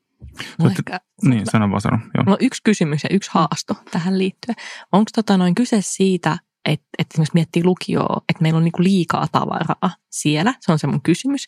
Ja sitten se mun haasto on se, että liittyykö tämä osaltaan myös tähän just tähän keskusteluun. Mä, mä pikkasen mä luin sitä just että identiteettikeskustelusta, oli se, että no osa vaan lilluista. Mä olin että no mitäs sitten? Että sitten tietyllä mm. tavalla se, että annetaanko me nuorille liian aikaisin tavallaan painet siihen, että nyt sun pitää niin kuin tavallaan tietää, niihin liittyy myös mm. tämä koko rakenteinen juttu, mm. nyt sun pitää tietää ja olla valmis, ja ne niin kuin jotenkin ottaa mm. siitä niin kuin sitä painetta. Onko se liikaa ja annetaanko me liian no, paine? Niin just siitä tavallaan, niin kuin, että suomalaisissa kontekstissa, niin Suomessa on se aika vaativa, jos verrattuna niin kuin moniin muihin maihin, että, että niissä ei tarvitse yleensä nimissä, kun menee vaikka lukiosta pyrkii että yliopistoon esimerkiksi, niin ei pidä valita, ei tarvitse valita jotain pääainetta ja oikeastaan melkein missään muussa maassa kuin Suomessa, vaan että mennään sinne ja opiskellaan ja sitten koetaan siellä, että okei, tämä vaikuttaa hyvältä ja tästä mä tykkään ja tässä mä oon hyvä ja niin kuin, että sitten alkaa siellä niin kuin niiden omien kokemusta ja löytää niitä omia vahvuuksia ja kiinnostuksia. Se on niin kuin sellainen prosessi.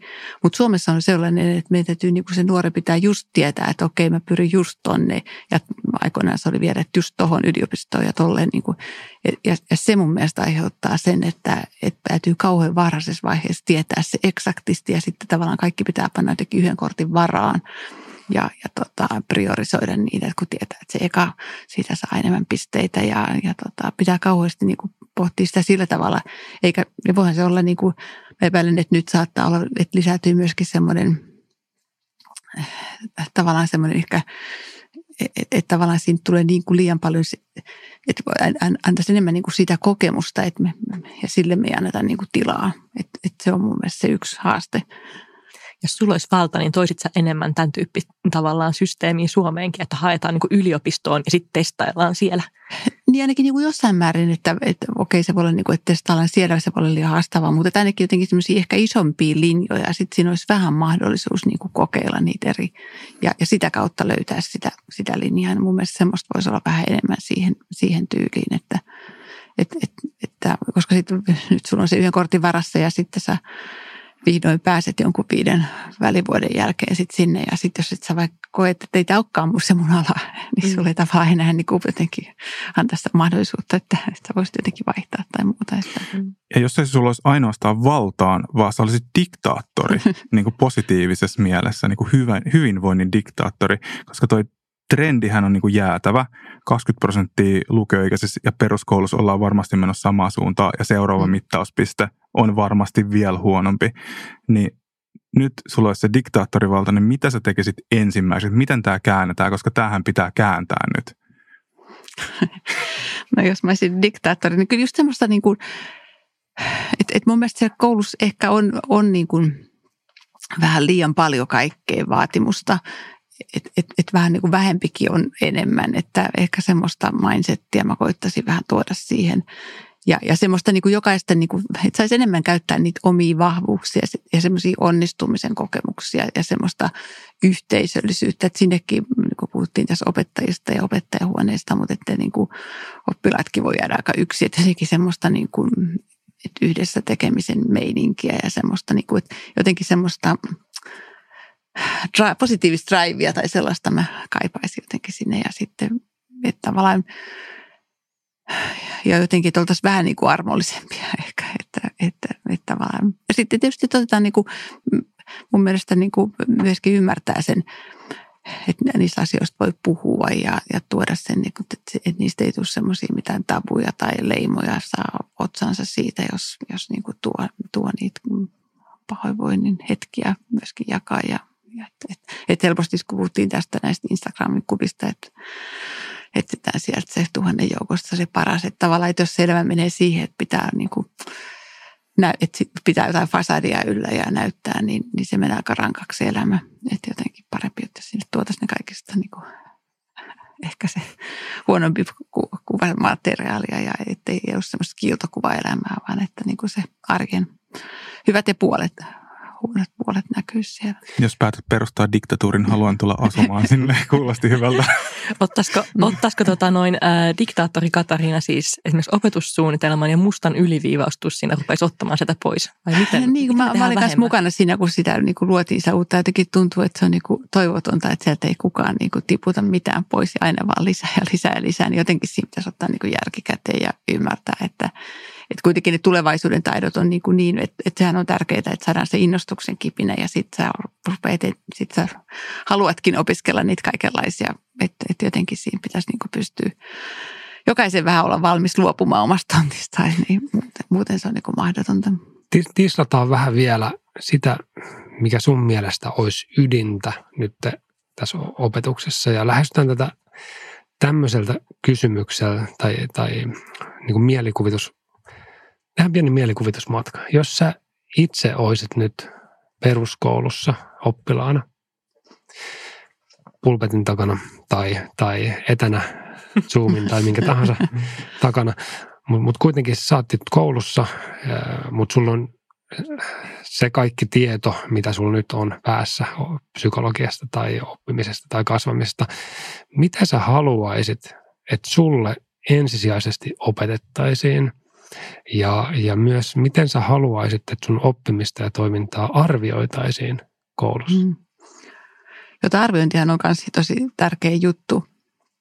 Ja siinä mielessä mun mielestä Suomessa ollaan kuitenkin oltu niin kuin hyvällä mallilla, että tosiaan kun mä tein noiden usalaisten kanssa töitä ja me ollaan vaikka tutkittu niin kuin tässä koulun arjessa, niin siellä näyttää, että siellä menee helposti niin kuin 30-40 prosenttia siitä ajasta menee kaikki arviointiin liittyvään ja Suomessa ehkä 3 prosenttia. Että toivottavasti me ei oteta semmoista mallia tänne, että me ruvetaan semmoinen hirveä testaus ja standardien testien käyttö. Että jos mä olisin diktaattori, niin siitä pitäisin niin kuin kiinni, että, sitä, että ei tuoda sitä. Plus, että siinä on semmoinen iso bisnes vielä, joka sitä niin kuin rahoittaa. Että sen takia sitä pidetään yllä myöskin. Että se, ja et, et semmoiseen musta ei pidä mennä semmoiseen hirveän testaamiskulttuuriin. Mutta sitten tota, nyt mä unohdin, mikä se muu kysymys niin, oli. Et jos, jos sä itse koulussa, niin, joko et, yläkoululainen et, tai alakoululainen, kummasta muuten mieluummin mietit? Sä, sä no, no mä tutkin eniten niin kuin nuoria, että mua kiinnostaa, niin kuin, että mä ja. aika vähän tutkinut ihan pieniä lapsia. Ja, Eli sä oot nyt yläkoulussa mitä sä haluaisit, että sulle opetettaisiin? No kyllä semmoista, meitä on ollut nimittäin tämmöisessä ekassa tämmöisessä Suomen niin kuin peruskoulu, yhtenäiskoulu Käpylässä, joka oli silloin Suomen tämmöinen ensimmäinen niin kuin peruskoulu, kokeilukoulu. Ja siellä oli 12 vuotta niin kuin, ja saman, yhden saman luokan kanssa menin 12 vuotta. Ja, ja, ja sen takia mulla on ollut aika hyviä kokemuksia niin kuin siitä, että mun koulukokemuksissa. Että silloin tavallaan just semmoinen, että luotiin hirveän vahva semmoinen yhteisöllisyys ja semmoinen, että, että tämän niin kuin ihmisten väli, totta kai siinä voi olla haasteita nuoruudessa, että jos sun täytyy pysyä samassa roolissa 12 vuotta, niin se, siinä on omat haasteensa eikä ehkä mene nyt niihin, mutta, että, mutta että kuitenkin totta kai niin on, onhan se tärkeää, että täytyyhän meidän niin perustaidot, että kyllä sekin on huolestuttavaa, että jos Suomessa aletaan niin perustarvoja niin ihan luke, lukemisessa ja matematiikassa, että kyllä, kyllä ne, ne pitää saada kuntoon ja totta kai ei voi niin kuin rakentaa mitään. Esimerkiksi just matematiikka, kun se rakentuu niin paljon sen vanhan, vanhan päälle, niin on, on hirveän tärkeää, että sinne ei tule semmoisia käppejä, että koska siitä ei tule mitään siitä muusta oppimisesta. Mutta kyllähän se on kuitenkin niinku tärkeää luoda, että et kyllähän se koulussa just, että se luo semmoisen kipinän, semmoisen innostuksen, niin kyllä mä sanoisin, että se on niinku hirveän tärkeä juttu, että kyllä se sitten kantaa niinku paljon eteenpäin ja semmoinen niinku, jotenkin niinku semmoisia erilaisia niinku tulevaisuuden taitoja, se on vähän kulunut sana, mutta et kuitenkin semmoista, että ja sitten myöskin ehkä semmoinen, että tämmöisen niinku, vastoinkäymisiä varautuneita. Tässä puhuttiin ehkä siinä aluksi vähän semmoisesta, mutta kyllä se on niin tärkeää semmoinen, että elämässä tulee aina vastoinkäymisiä. Että tavallaan jos niin kuin oppisi niin kuin epäonnistumaan, niin, niin sekin olisi ihan tärkeä taito. Semmoinen, että, että tietää, että elämässä tulee aina haasteita ja isompia ja pienempiä haasteita, mutta että tavallaan oppisi semmoisia keinoja, että vähän niin kuin selvitä niistä, niin kyllä mä sanon, että se on aika tärkeä tulevaisuuden taito. Mä heitän tähän väliin, että kun sanoit sitä, että oppimisen kipinä, niin mitkä on oppimisen kipinän sytykkeitä? Mistä se tulee? Just se, että kun, kyllä just kun mä puhuin niistä ahaa hetkistä ja semmoista, että, että, että jotenkin ymmärtää, että hei, että tämä meneekin näin ja rakennetaan jotain malleja yhdessä ja sitten saadaankin toimimaan ja, ja just semmoinen niin kuin, niin kuin semmoinen yhdessä tekemisen, niin kyllä semmoiset kokemukset, että onhan ne niin kuin makeita, kun jotenkin just semmoisen niin kuin, semmoisen kuin oivalluksen hetket, niin kuin mä sanoin, että ne, ne niin kuin kantaa aika paljon. Ja varsinkin, jos ne on niin kuin jaettuja, että ne ei ole vaan sun yksin, vaan että sä, että sä jaat, niin, niin se on tärkeää. Tuntuisi olevan niin tosi merkityksellistä, että sä kuulut johonkin porukkaan. Sitten mä oon miettinyt tässä, tässä ylipäätään niin kuin yhteiskunnallisesti, mitä tapahtuu, kun ollaan pitkään etä, etätöissä esimerkiksi. Vähän pian sivupolku, mutta että sitten ehkä huomataan, että hei, että nämä työntekijät voi olla etätöissä. Et syntyykö meillä semmoinen, niin kuin, että pian meillä on hirveä määrä ihmisiä, jotka ei kuulukaan enää minkä yhteisöön, että he on niin kuin töissä, mm. mutta ei osa mitään. Ja mitä, mitä sitten tapahtuu? Niin. Uupumuksella ja, hyvinvoinnilla. Niin, ja sitten semmoinen luottamuksen kulttuurin luominen siihen varmaan, että sekin tietenkin liittyy tähän. Mutta että jossain vaiheessa puhuttiin tämmöisestä etätyöapatiasta tai semmoisesta, mutta ei ainakaan kyllä opettajille, rehtoreilla meidähty niin kuin semmoista apatiaa. Että niin kuin näistä meidän aineistoissa ei, ei niin kuin apatian kokemusta kyllä havaittu. Että kyllä siellä kuitenkin jotenkin semmoinen mutta kyllä siinä nähdään, miten tärkeää se on, se on niinku kuulua siihen ryhmään. Että kyllä, kyllä me täytyy niinku lähteä miettimään niinku uudenlaisia sit rakenteita, että miten, miten semmoista, että me ollaan niinku, tämä meidän juttu, niin, mm. niin semmoista täytyy niinku luoda sinne päivään. Näetkö että se on niinku jollain tavalla sitä niinku ydintä, että mistä pitää just lähteä, että, että kaikki, oli kysymys opettajista tai oppilaista, että he tuntee, että he kuuluu sinne porukkaan, että heidät huomataan siellä osana sitä yhteisöä. No, no kyllä joo, niin kuin, että mä sanoin, että se on niin kuin yksi näistä psykologisista perustarpeista, että sen lisäksi, että on tämmöistä niin kuin asiat etenee ja saavuttaa tavoitteita ja voi vaikuttaa asioihin, niin, niin, niin kyllä se yhteenkuuluvaisuus on yksi, yksi keskeinen ja sellainen merkityksellisyys, että, että, että tavallaan ja se tietysti totta kai on niin kuin, ei koko ajan tehdä, että kyllä myöskin on tärkeää ja, ja ihmiset eroavat tietysti siitä, että miten paljon haluaa toiset on enemmän ekstrovertteja ja toiset on enemmän introvertteja ja, ja toiset tarvitsee enemmän tilaa ja toiset tarvitsee vähemmän tilaa, mutta että kuitenkin semmoinen, että rakennetaan yhdessä, että on niin semmoinen yhteinen maali, niin, niin se on, se on niin tärkeää työyhteisössä. Tota, kun sä oot tutkija ja sä tutkit paljon, tai sä, sä katsot ehkä eri perspektiivistä kuin tavallinen tuolla kadulla kävelevä. Puhutaanko me tällä hetkellä oikeista asioista yhteiskuntatasolla, mitä mediassa on, jos puhutaan vaikka just hyvinvoinnista, hyvinvoinnin lisäämisestä. Eli, eli onks, koska se tarvii sitä kommunikaatiota, jotta meidän kollektiivinen ymmärrys kehittyy. Että et onko edelleen, osoitetaanko me helppoja maaleja, vaikka digitaalisuus kasvaa, mm. niin sen takia hyvinvointi kasvaa. Tai toinen, mikä mun mielestä ehkä on vähän helppo maali, on se, että opetussuunnitelmassa on liikaa mikä tuo mm. kiirettä. Mun mielestä se, se on liian helppo maali ja me ei sen takia osata keskustella siitä aidosta juurisyystä. Niin, niin tota, on, onko yhteiskuntatasolla vielä se keskustelu oikeissa asioissa ja, ja mitkä pitäisi olla niistä, mitkä pitäisi nostaa niin kuin laajaan keskusteluun? No kyllä varmaan tuossa on oikeassa, että helposti niin kuin on just toi digitaalisuus varsinkin on mun mielestä ollut varsinkin semmoinen maali, ja, ja tota, joka ei välttämättä ole niin kuin se syy ollenkaan ja, ja kyllä tietysti varmaan niin kuin tänä vuonnakin, tota, että kyllä tämä on niin kuin jollain tavalla tämmöinen iso jaettu kokemus ja, ja, ja siinä mielessä mun mielestä se, että on alettu puhua näistä hyvinvoinnin teemoista esimerkiksi, mutta totta kai täytyy olla myöskin vähän varoita, niin joskus sitten helposti halutaan tämmöisiä mediaotsikoita ja sitten sit kun menee katsoa sinne taakse, että, että niin kuin tutkijana aina haluaa tietysti se data ja että mihin tämä nyt perustuu ja sitten, että tavallaan se on ehkä aiheuttanut myöskin nyt, että, että niin kuin sanoin, että tieteessä on aika tieteen sykli on tietysti mielessä vähän hidas, että, että ennen kuin asiat on niin kuin kunnolla tota, käynyt läpi kaiken tämmöisen tieteellisen prosessin, niin siihen menee aikaa ja nyt ehkä halutaan semmoisia nopeita, nopeita tota, hedelmiä poimia sieltä ja se, voi olla, että me jälkeenpäin sitten vähän, vähän tota, palataan sinne ja havaitaan, että okei, tämän ei ihan pitänyt näyttää paikkaansa. Mutta toisaalta semmoista niin on ollut hyvä ymmärtää, ymmärtää se myöskin, että nyt on ollut, ihmiset on niin kuin tosi paljon ehkä semmoinen niin tieteen usko tai tieteeseen niin kuin luottaminen ja haluta, että koko ajan halusi, niin kuin, kaikki me seurattiin varmaan tosiaan niin kuin korona-aikaa uutisia ja hullunlainen, ja ettei koskaan ennen ole semmoista niin kuin momenttia ollut, että, että tavallaan, että kyllä sitä semmoinen niin kuin ihmisen tiedon halu, niin kuin sen merkitys, niin kuin, mutta mun mielestä se on ollut yksi tässä kriisissä, että selvästi niin kuin ja, ja tavallaan semmoinen, niin kuin, semmoinen jaettu kokemus, että onhan tämä siinä mielessä jotenkin niin kuin ainutlaatuinen aika, että mm. aina on nyt varmasti niin kuin ennen ja jälkeen koronan. Olemme kuuluneet samaan yhteisöön, niin, on yhteinen niin, maali. Vaikka sitten, mutta että, että paljon varmaan jaettuja kokemuksia kuitenkin, vaikka totta kai jokainen sitten omalla tavallaan, mutta kuitenkin semmoista, ja semmoista varmaan olisi hyvä koulussa niin kuin käydä läpi niiden oppilaiden kanssa, että just näitä niitä jaettuja kokemuksia, plus sitä, että että et se, on, se voi olla myöskin tosi iso kriisi joillekin ja, niin kuin, ja ne voi tulla vähän viiveellä, että tässä kannattaa ehkä sitäkin olla opettajia hereillä, että, että ne ei tule kaikki niinä ekoina päivinä esillä, vaan monet, monilla sitten voi alkaa niin kuin, tulla yllättäviä kokemuksia sitten tässä myöhemmin ja ne voi niin niin kuin heijastua, olla heijastumana tästä koronasta, että tavallaan sillä tavalla olla vähän niin kuin kuulolla vähän niin kuin.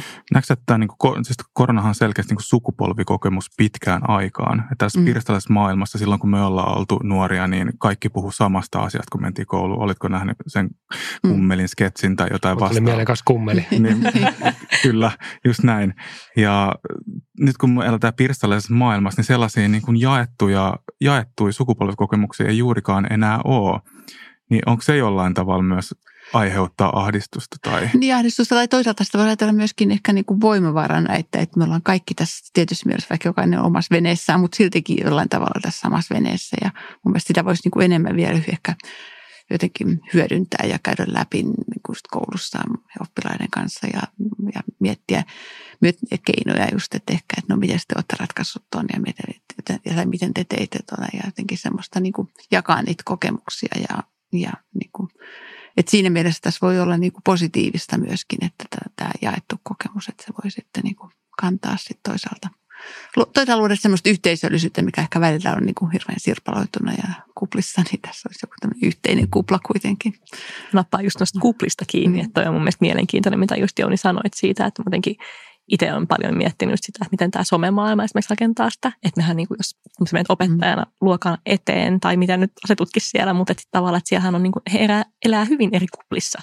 Mm. Tavallaan lapset ja nuoret nykyään. Että se niin kuin, tavallaan se, just tämä identiteetin jotenkin rakennusainekset, mistä puhuttiin, että mistä tietää että tavallaan, että kuka niihin vaikuttaa. Tavallaan se identiteetin rakentumiseen tulee tosi niin kuin, eri suunnilta. Että jos miettii sitä ja puhuit aiemminkin just siitä, että, että, että miten tavallaan tosi monella se on vielä haussa esimerkiksi lukioiässä ja toisaalta siitä, miten siihen voi syntyä ympärille myös tällaisia ryhmäilmiöitä, että vaikka niin kuin porukassa oikein märehditään sitä ja mm. tavallaan jotenkin rakennetaan ehkä se identiteetti sen päälle, että meillä ei ole identiteettiä tai mä en tiedä jotenkin ja sitten niin kuin tavallaan se märehtimisestä tulee jotenkin tosi keskeinen osa niin kuin sitä omaa olemista. Mm, niin. niin miten sä jotenkin ajattelet sitä, että et, et, et, niin kuin, miten tässä voitaisiin nuoria tukea sit siinä identiteettityössä niin kuin tällaisessa todellisuudessa, missä me nyt eletään?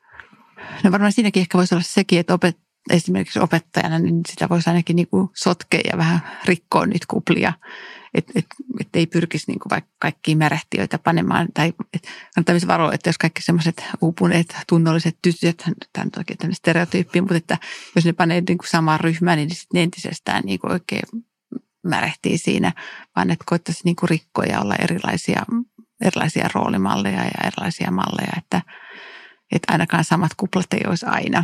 Niin, niin mun mielestä se, semmoista pitäisi niin kuin jakaa niitä erilaisia Miten sun mielestä tavallaan miettii sitä, että okei, että lukiossa on paljon niitä, kellä on jo sitä jäsentymätöntä identiteettiä ja näin, niin mitä sitten tavallaan, no mä vähän haastoin sua mm. siitä, että onko se niinku huono juttu, mutta että mm. onko se huono juttu ja mitä sille mm. ehkä pitäisi sitten tehdä, miten me voitaisiin auttaa? Niin siis mun mielestä kanssa, että ei, ei voi ajatella, että nyt kaikkien pitäisi niinku jotenkin löytää se identiteetti, semmoinen saavutettu identiteetti heti siinä lukioaikana ja, ja varsinkin nyt kun tutkitaan paljon tämmöisellä pitkittäistutkimuksella, havaitaan, että se on niin jat, elämän jatkunen prosessi, että identiteetti monet kerrat muuttuu ja, ja tota, ja sulle tulee niin kuin, välillä sä koet ehkä enemmänkin, että sulla on se saavutettu, mutta sitten tuleekin jotain elämänkokemuksia ja sulla voi mennä täysin, niin kuin, täysin tota, tavallaan, että se joudutkin lähteä ihan kokonaan rakentamaan sitä uudestaan. Että myöskin ottaa siihen semmoisen jossain määrin tota, tavallaan vähän niin kuin semmoisen ja myöskin sitten toisaalta sit puhutaan myöskin tämmöisestä identiteetistä kuin otettu identiteetti. Ja mulla on vähän sellainen pelko, että lisäisikö tämä aika niin kuin esimerkiksi nyt semmoista otettua identiteettiä, että, että esimerkiksi nyt jos nämä pääsykoen muutokset, että sä, sä tavallaan voi vielä, joka tarkoittaa sitä, että sä niin kuin, et ollenkaan niin kuin pohdi sitä itse, vaan sä otat sen suoraan joku mallin ja esimerkiksi suoraan vaikka niin kuin sun vanhempien mallin, niin tota, se voi saattaa lisääntyä nyt tällä hetkellä vähän tämmöinen otettu identiteetti. Ja se on ihan ok, mutta sitten se johtaa, niin kuin meidänkin tulokset osoittaa, että sitten se tavallaan voi sitten myöhemmin elämässä johtaa semmoiseen kriisiin ja pohdintaan, että sitten huomaakin, että hei, että miksi mä itse asiassa vaikka nyt opiskelen tätä oikeustiedettä ja okei, että se on nyt suvussa aina kulkenut ja, ja tota, tai joku tämmöinen professionaalinen lääke, helposti tämmöiset professionaaliset ammatit, niin niissä erityisesti tulee tämmöinen otettu, tai totta kai se voi olla joku perheyritys tai monet tämmöiset, niin niin, niin kyllä se jollain tavalla, että jos siinä ei ole semmoista omaa pohdintaa lainkaan, niin sit sillä, sillä voi olla niin kuin hintansa. Mutta tietenkään ei voi ajatella mun mielestä, että ei pidä ajatella sitä, että, että nuorten pitäisi, niin kuin, kaikki pitäisi olla selvä identiteetti siinä nuoruuden aikana, vaan että, että se on niin kuin elämänkulkuinen prosessi ja niin kuin hyväksyä sen ja ymmärtää sen, että, että se on, ja, ja se ymmärtää, että se on semmoista identiteettityötä, että se, se ei ole vaan semmoinen, että se, sulla joku ei ole, vaan että se, se, se joutuu näkemään hommia sen eteen, että löytää sen identiteettinsä. Tuo Opon on hyvin mielenkiintoinen keskustelu, koska meillähän paljon just tulee sitä, että opiskelijat tulee niin sisähuoneeseen ja sen toivoo, että me kerrottaisiin, että mikä heille niin sopii. Että tee se testi ja sitten se on niin kuin että he vaan haluaa, niin kuin, anna mulle se identiteetti. Ja sitten toinen, mikä on myös sit just kanssa, että toinen niin kuin nyt näitä suosituja kysymyksiä on se, että missä on, niin kuin, missä on tulevaisuudessa töitä. Hmm. Että just hmm. se, että niinku tavallaan että mä kiinnityn nyt siihen, missä on tulevaisuudessa töitä. Niin, kun niin, meille te... sen kertoa. Niin, niin, niin. Mulla se hmm. kristallipallo ei ole kalibroitu silleen, että varmasti pystyisi niinku sanomaan, niin se on tosi mielenkiintoinen. Ja ehkä just toi, mitä sanoit myös siitä, että, että miten se tulee niinku vanhempien suunnalta. Että sitähän on yksi semmoinen jotenkin klassikoteema, mitä kanssa ohjauskeskusteluissa käydään läpi, on se, että että et kuk, kenen ääni mm. tavallaan nyt puhuu. Että kun sä mietit mm. sitä, että, että okei, että sä haluat lähteä tonne tai tälle alalle, niin onko se niin kuin – oppisi tunnistaa tavallaan, että onko se sun sisäinen ääni vai onko se just niin kuin äiti, iskä, kuka mm. tavallaan, kenen mm, odotukset puhuu. tästä puhuu. Niin, niin. Että toi on niin kuin tosi, tosi mielenkiintoinen. Mutta se on varmaan tärkeää, että nimenomaan mm. puhutaan, että me mm. koulussa mm. niin kuin puhutaan ja kuunnellaan oppilaita, ja koska et, et ei me olla mitään saaria, niin kuin, että me mm. tarvitaan sitä pallottelua ja keskustelua, että, että se meidän mm. identiteetti rakentuu. Niin, just ymmärtää myöskin just, että se vaatii tuommoista pallottelua ja työtä, että se vaatii työtä, että se on ehkä semmoinen, mikä pitää, niin kuin, että, jos, että, että sulla ei ole se kristallipallo, vaan että Plus tietysti pitää just ymmärtää se, että se on, se on tosi vaativa prosessi ja se on niin kuin yksi elämän tärkeimmistä valinnoista, että ymmärtää se, että sille pitäisi antaa sille kuuluva paikkansa ja aikansa, että, että, että ja nuoruuteen kuuluu tosi niin kuin, että se on tosi raskas vaihe siinä, että siinä siinä on tietysti paljon mahdollisuuksia, mutta siinä on myöskin niin kuin isoja valintoja elämässä.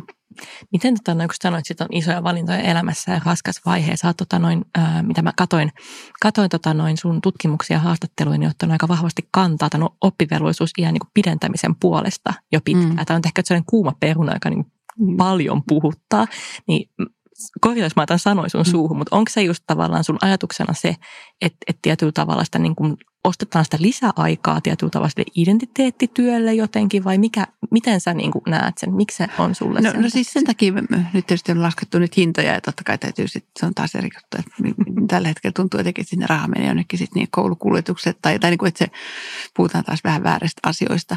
Mutta mun mielestä pitäisi just ymmärtää se, että et, et, et, et, et, et siinä vaiheessa ensinnäkään sillä, jos on vain pelkkä peruskoulu tutkinto, niin se ei kyllä oikein riitä tulevaisuuden elämässä. Ja sen takia mun mielestä kaikille pitäisi taata se toisen asteen koulutus, että, jotta selviää elämässä. Mutta myöskin se, että, että tavallaan että se olisi niin kuin selviö, että se tarvitsee vähän enemmän aikaa. Että sulle ei tulisi edes mieleen sitä, että sä lopetat sen nyt tähän koulutukseen, vaan että se olisi jotenkin sen malli.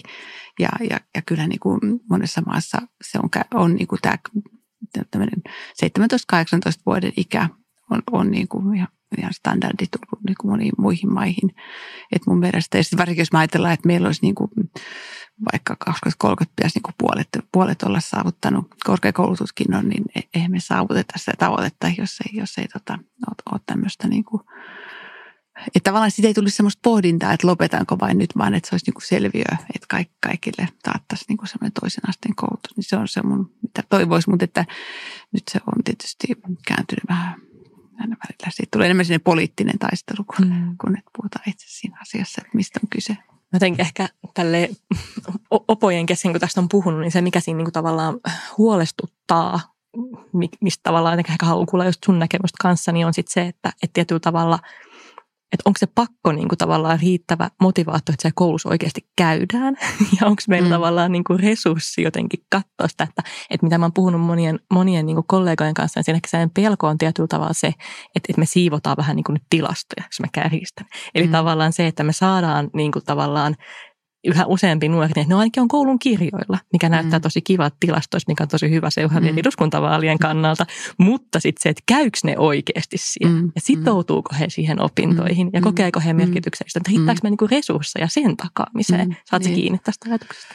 Joo, ja sitten tietysti kyllä se, niinku, että okei se pakko-sana on, on niinku aina jotenkin negatiivinen, mutta toisaalta sitten myöskin tämmöinen, puhutaan tämmöisestä hyötyuskomuksesta, että, ja, ja havaitaan myöskin, että esimerkiksi joskus niin vaikka kun matikan, niin nuoren on vaikea ymmärtää, no miksi mun täytyy tätä matikkaa nyt opiskella, että mua ei todellakaan voisi vähempää kiinnostaa kuin tämä matikka.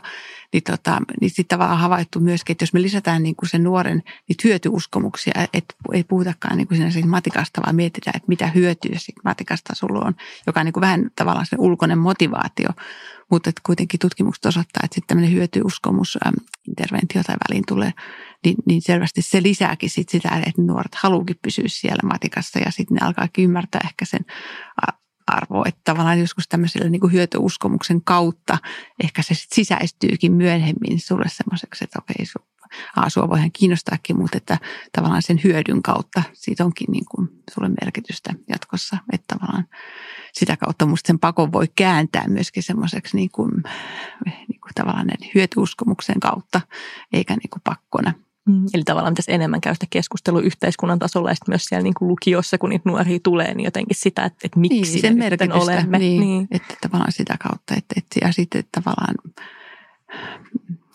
että joskus myöskin siinä nuoruudessa myöskin nuoret kehittyy aika eri tahtia. Pojat saattaa sitten kehittyä vähän hitaammin ja sitten voi olla toisaalta, että siinä 15-vuotiaana se ei ole ehkä niin kuin paras vaihe lopettaa. Et sit, ja, sitten, ja myöskin niin kuin 15-vuotiaana aika helposti tulee myöskin semmoiset tota, aika vahvat niin kuin stereotypiat, myöskin vaikka sukupuolistereotypiat aika kor, voi korostua. Ja silloin ne ammatinvalinta voi mennä vähän niin kuin liikaa semmoisten tyttöjen ja poikien alojen suhteen ja tavallaan senkin estämiseksi niin voisi olla parempi vähän pidemmälle kouluttautua. Että se ei ole niin kuin paras niin kuin kehityspsykologisesti, se ei ole paras ajankohta semmoiselle niin kuin sun elämänpolun valinnalle. Joo, siis tota, mä ehkä haluaisin nyt, saat Sara jatkaa, jos sul, sulla oli Sano. vielä, mutta mä, mun mielestä yksi tärkeä teema on tasa-arvo, mistä sä oot Katariina kyllä paljon myös puhunut. Ja se on mulle itselleen myös, myös tärkeä aihe, koska se on mun mielestä meidän peruskoulun siellä ytimessä ollut siellä ihan niin kuin alusta saakka. Ja se on niin kuin tavallaan se suomalaisen peruskoulun ihme, että me ollaan pystytty mm. tasaamaan niitä eroja. Ja nyt sitten viimeisten tutkimusten mukaan näyttää siltä, että suomalainen peruskoulu ei enää pysty siihen. Mm. Ja koronakevät ei varmastikaan niin kuin lisännyt tätä, tätä mm. kehitystä, että, että mennään kovaa vauhtia epätasa-arvoisempaa suuntaan, niin mitkä on sun mielestä ne keskeiset tekijät, jotka lisää tätä, mitkä voisivat olla ne konkreettisia keinoja, millä tätä voitaisiin kääntää paremmaksi? Joo, kun me itsekin tutkittiin niin kuin vaikka tämmöisen 50 vuoden säteellä ja aloitettiin sieltä niin kuin 50-luvulla syntyneisiin, niin sit, että ne, ne erothan oli aika suuria Suomessa 50-luvulla, 60-luvulla, että me ei olla missään nimessä on niin, kuin, niin, kuin, niin, että meillä olisi koko ajan kehittynyt parempaan suuntaan, vaan että vaan että täällä on ollut aika, aika vahvastikin semmoinen eriytynyt yhteiskunta. Mutta sitten tuli tämä peruskouluidea ja, ja, ja se peruskoulu oli niin uskomattoman hienosti onnistu niin kuin tasaamaan niitä eroja, niin kuin, että se meni näin. Mutta nyt sitten valitettavasti tämä käyrä on muuttunut tämmöiseksi uumuotoiseksi. Eli, eli nyt on niin kuin viimeiset, viimeiset viisi vuotta, ehkä viimeiset kymmenen, sanoisin ehkä 2010 on semmoinen piste, mistä on lähtenyt selvästi niin kuin eriytymään. Ja tietysti mä en ole sosiologi ja enkä sillä tavalla, niin kuin, että tutkin enemmän sitä yksilöä kuin sitä yhteisöä, mutta kyllä mä sanoisin, että, että, että täällä on niin kuin, että sinänsä mä en tiedä, onko perus, tai koulu, koulu sinänsä niin kuin jotenkin muuttunut, vaan että koulu, koulun pitää ehkä muuttua ja pysyä siinä ajassa. Et ehkä se on vain, että kun maailma muuttuu, niin koulunkin pitää muuttua. Ja, ja ehkä se semmoisissa niin meidän täytyy lähteä miettimään vielä enemmän, että et, et, et tavallaan jos meidän alkaa tulla hyvin heterogeenista ja ihmisillä on hyvin eri lähtökohdista, niin jotenkin myöskin ehkä me tarvitaan että mä itse en ollut niin kauheasti vaikka varhaiskasvatuksen kannattaja, mutta nykyään mä kyllä oon siinä mielessä, että, että saataisiin niinku niitä isoja eroja tasattua jo vähän siellä, että ne, joilla ehkä niitä valmiuksia ei tule kotota, niin sitten kaikki olisi vähän enemmän samalla viivalla tota, silloin koulun alkuessa. Nyt tuli se uusi tutkimus, jossa havaittiin, että siellä on aika isoja eroja nykyään myös alkaa olla Suomessa niin kuin siellä ekaluokkalaisten. Et siinä mielessä mun mielestä pitää satsata, ettei vaan sit sinne – et, et siinä mielessä just se varhaiskasvatuskin on, alkaa niin kuin sen merkitys niin kuin korostuu. Et, et sinänsä ehkä peruskoulu on niin kuin edelleen toimii jo aika ok, mutta että meillä pitää näitä eroja tasata ja miettiä niitä rakenteita, että miten me, miten me niin kuin sitten ja kyllä mä saattaisin opettajan koulutukseenkin, että opettajat tarvitsee uusia taitoja kohdata niin kuin entistä monimuotoisempi. Mitä siis konkreettisesti, koska me puhuttiin, että se digi ei välttämättä ole nyt se niin kuin pahin juttu. Ja jos mietitään sinne niin kuin peruskoulun alkumetreille, niin kyllähän sielläkin on varmasti ollut perheessä niin kuin eroja taustoissa eroja, että siellä on niin kuin sotasukupolven lapsia. Että on mm. varmaan niin kuin tosi rankkoja juttu. Että miksei me onnistuta enää siinä? No sitten tietysti yksikin asia on se, että Suomessa on niin kuin suurin ero vaikka nyt maahanmuuttajien ja kantaväestönkin kesken. Totta kai siinäkin on monta syytä, että suomen kielikin on hirveän vaikea kieli ja monet asiat, mutta, että, mutta että ehkä jonkunlainen niin kuin integraatio täällä ei onnistu kauhean hyvin kuitenkaan. Että me ollaan ehkä totuttu vähän semmoiseen homogeeniseen populaatioon ja sitten nyt kun alkaa tulla entistä monimuotoisempi tämä maailma, niin, niin, niin ehkä peruskouluun ei ole ihan valmis siihen, että, että nyt tarvitaan uusia taitoja, saada kaikki niin kuin integroitua ja kaikki mukaan. Vaatiiko meidän peruskoulukin nyt identiteettityötä? Meidän pitää niin, uudelleen tavallaan niin kuin semmoista uutta identiteettiä varmaan. Että me täytyy jotenkin luoda vähän semmoinen uusi peruskoulu, uusi mm. normaali sinnekin ja, ja niin kuin että vaikka kansainvälisesti vertailuna totta kai meillä menee edelleen niin kuin hyvin, mutta, mutta että kannattaa nyt, nyt tehdä näitä muutoksia ennen kuin on niin kuin sit liian myöhäistä, että nyt, nyt on niin kuin niiden aika. Miten se Katarina itse ajattelet, sanoit, että 2010 on ollut sen taidekohta, niin miten esimerkiksi tuo niin kuin edellinen lama, 90-luvun alun lama heijastuuko se niin kuin niihin rakenteisiin, mitkä ympäröi kouluun, vaikka se niin kuin olla jotenkin mm, Kyllä, totta kai sekin näkyy sitten siellä. Ja, ja sitten just, että, että just nyt täytyy ennaltaehkäistä, että tästä koronasta ei tule sitä uutta. Ja kyllä se nyt varmaan sitten pyritään kaikin keinoin estämään se, että kyllä varmaan siitä on aika monta, aika hyvä konsensus tässä yhteiskunnassa tullut. Miten tota noin, ää, sä oot puhunut just tuossa paljon siitä, että, että miten hyvin tavallaan me jotenkin koulu sille kansainvälisesti menne, mm. kansainvälisesti katsoen, kun sullakin on tämä kuuluisa näköalapaikka siihen, pääset katsomaan vähän keskustelua eri maiden kanssa, niin tosi hyvin on mennyt meillä ja, ja muutenkin puhunut siitä, miten tärkeää on tässä positiivista palautetta ja kannustusta, niin mitä sä tähän loppuun haluaisit kannustaa ja positiivista palautetta antaa meidän Suomen opettajille? Meidän ihmeentekijöille. no, siis kyllä ne on todella ollut ihmeentekijöitä, että kyllä niin kuin, että et ajatella, että miten mielettömän nopeasti niin kuin tämä opettajat pystyivät muuttamaan sitä toimintatapoja, niin sehän olihan se siis todella niin kuin, että yhdessä yössä. Ja että et oltiin niin kuin valmiita siihen, niin kyllä musta saa olla nyt aika ylpeitä itsestään, että et, et, et sillä, ja jotenkin niin kuin näkee sen, että et, et kyllä just se, että on jotenkin semmoinen intoa siihen työhön ja semmoiset hyvät resurssit ja, ja semmoinen hyvä, että kyllä niin opettajilla on tavallaan ollut hyvä identiteetti myöskin, että ja toivoisin, että sitä arvostusta nyt sitten tulisi ja sitä varmasti on nyt tullut. Että et, et kyllä mä niin kuin näkisin, että, tämä voi olla se myöskin semmoinen vahvistava kokemus ja, ja ehkä tämä, tästä tämä voi olla myöskin pontta semmoiselle vielä entistä, että nyt päästään sille jotenkin niin kuin nähdään sen opettajan työn arvostus niin kuin varmasti lisääntyy ja et, ja mun mielestä sillä saattaa olla niin kuin, se kantaa taas eteenpäin. Tässä hyvä tämmöinen sukupolvikokemus ja yhdistävä kokemus kaikille opettajille. Saat olla pää pysty sitten tästä. Mm. Hei, kiitos tosi paljon. Meidän yhteinen aika tulee loppuun. Kiitos tosi paljon Katariina. Oli ihana saada sinut tänne vieressä. Käytiin paljon monipuolista mielenkiintoista keskustelua. Kyllä ja ollaan hei opettajat ja kaikki koulus työskentelevät tosi ylpeät siitä, mitä me keväällä tehtiin, koska mm. me tehtiin ihan mielettömiä juttuja tehtiin ihme. Kiitos Katarina. Kiitos, oli tosi mahtavaa olla tässä.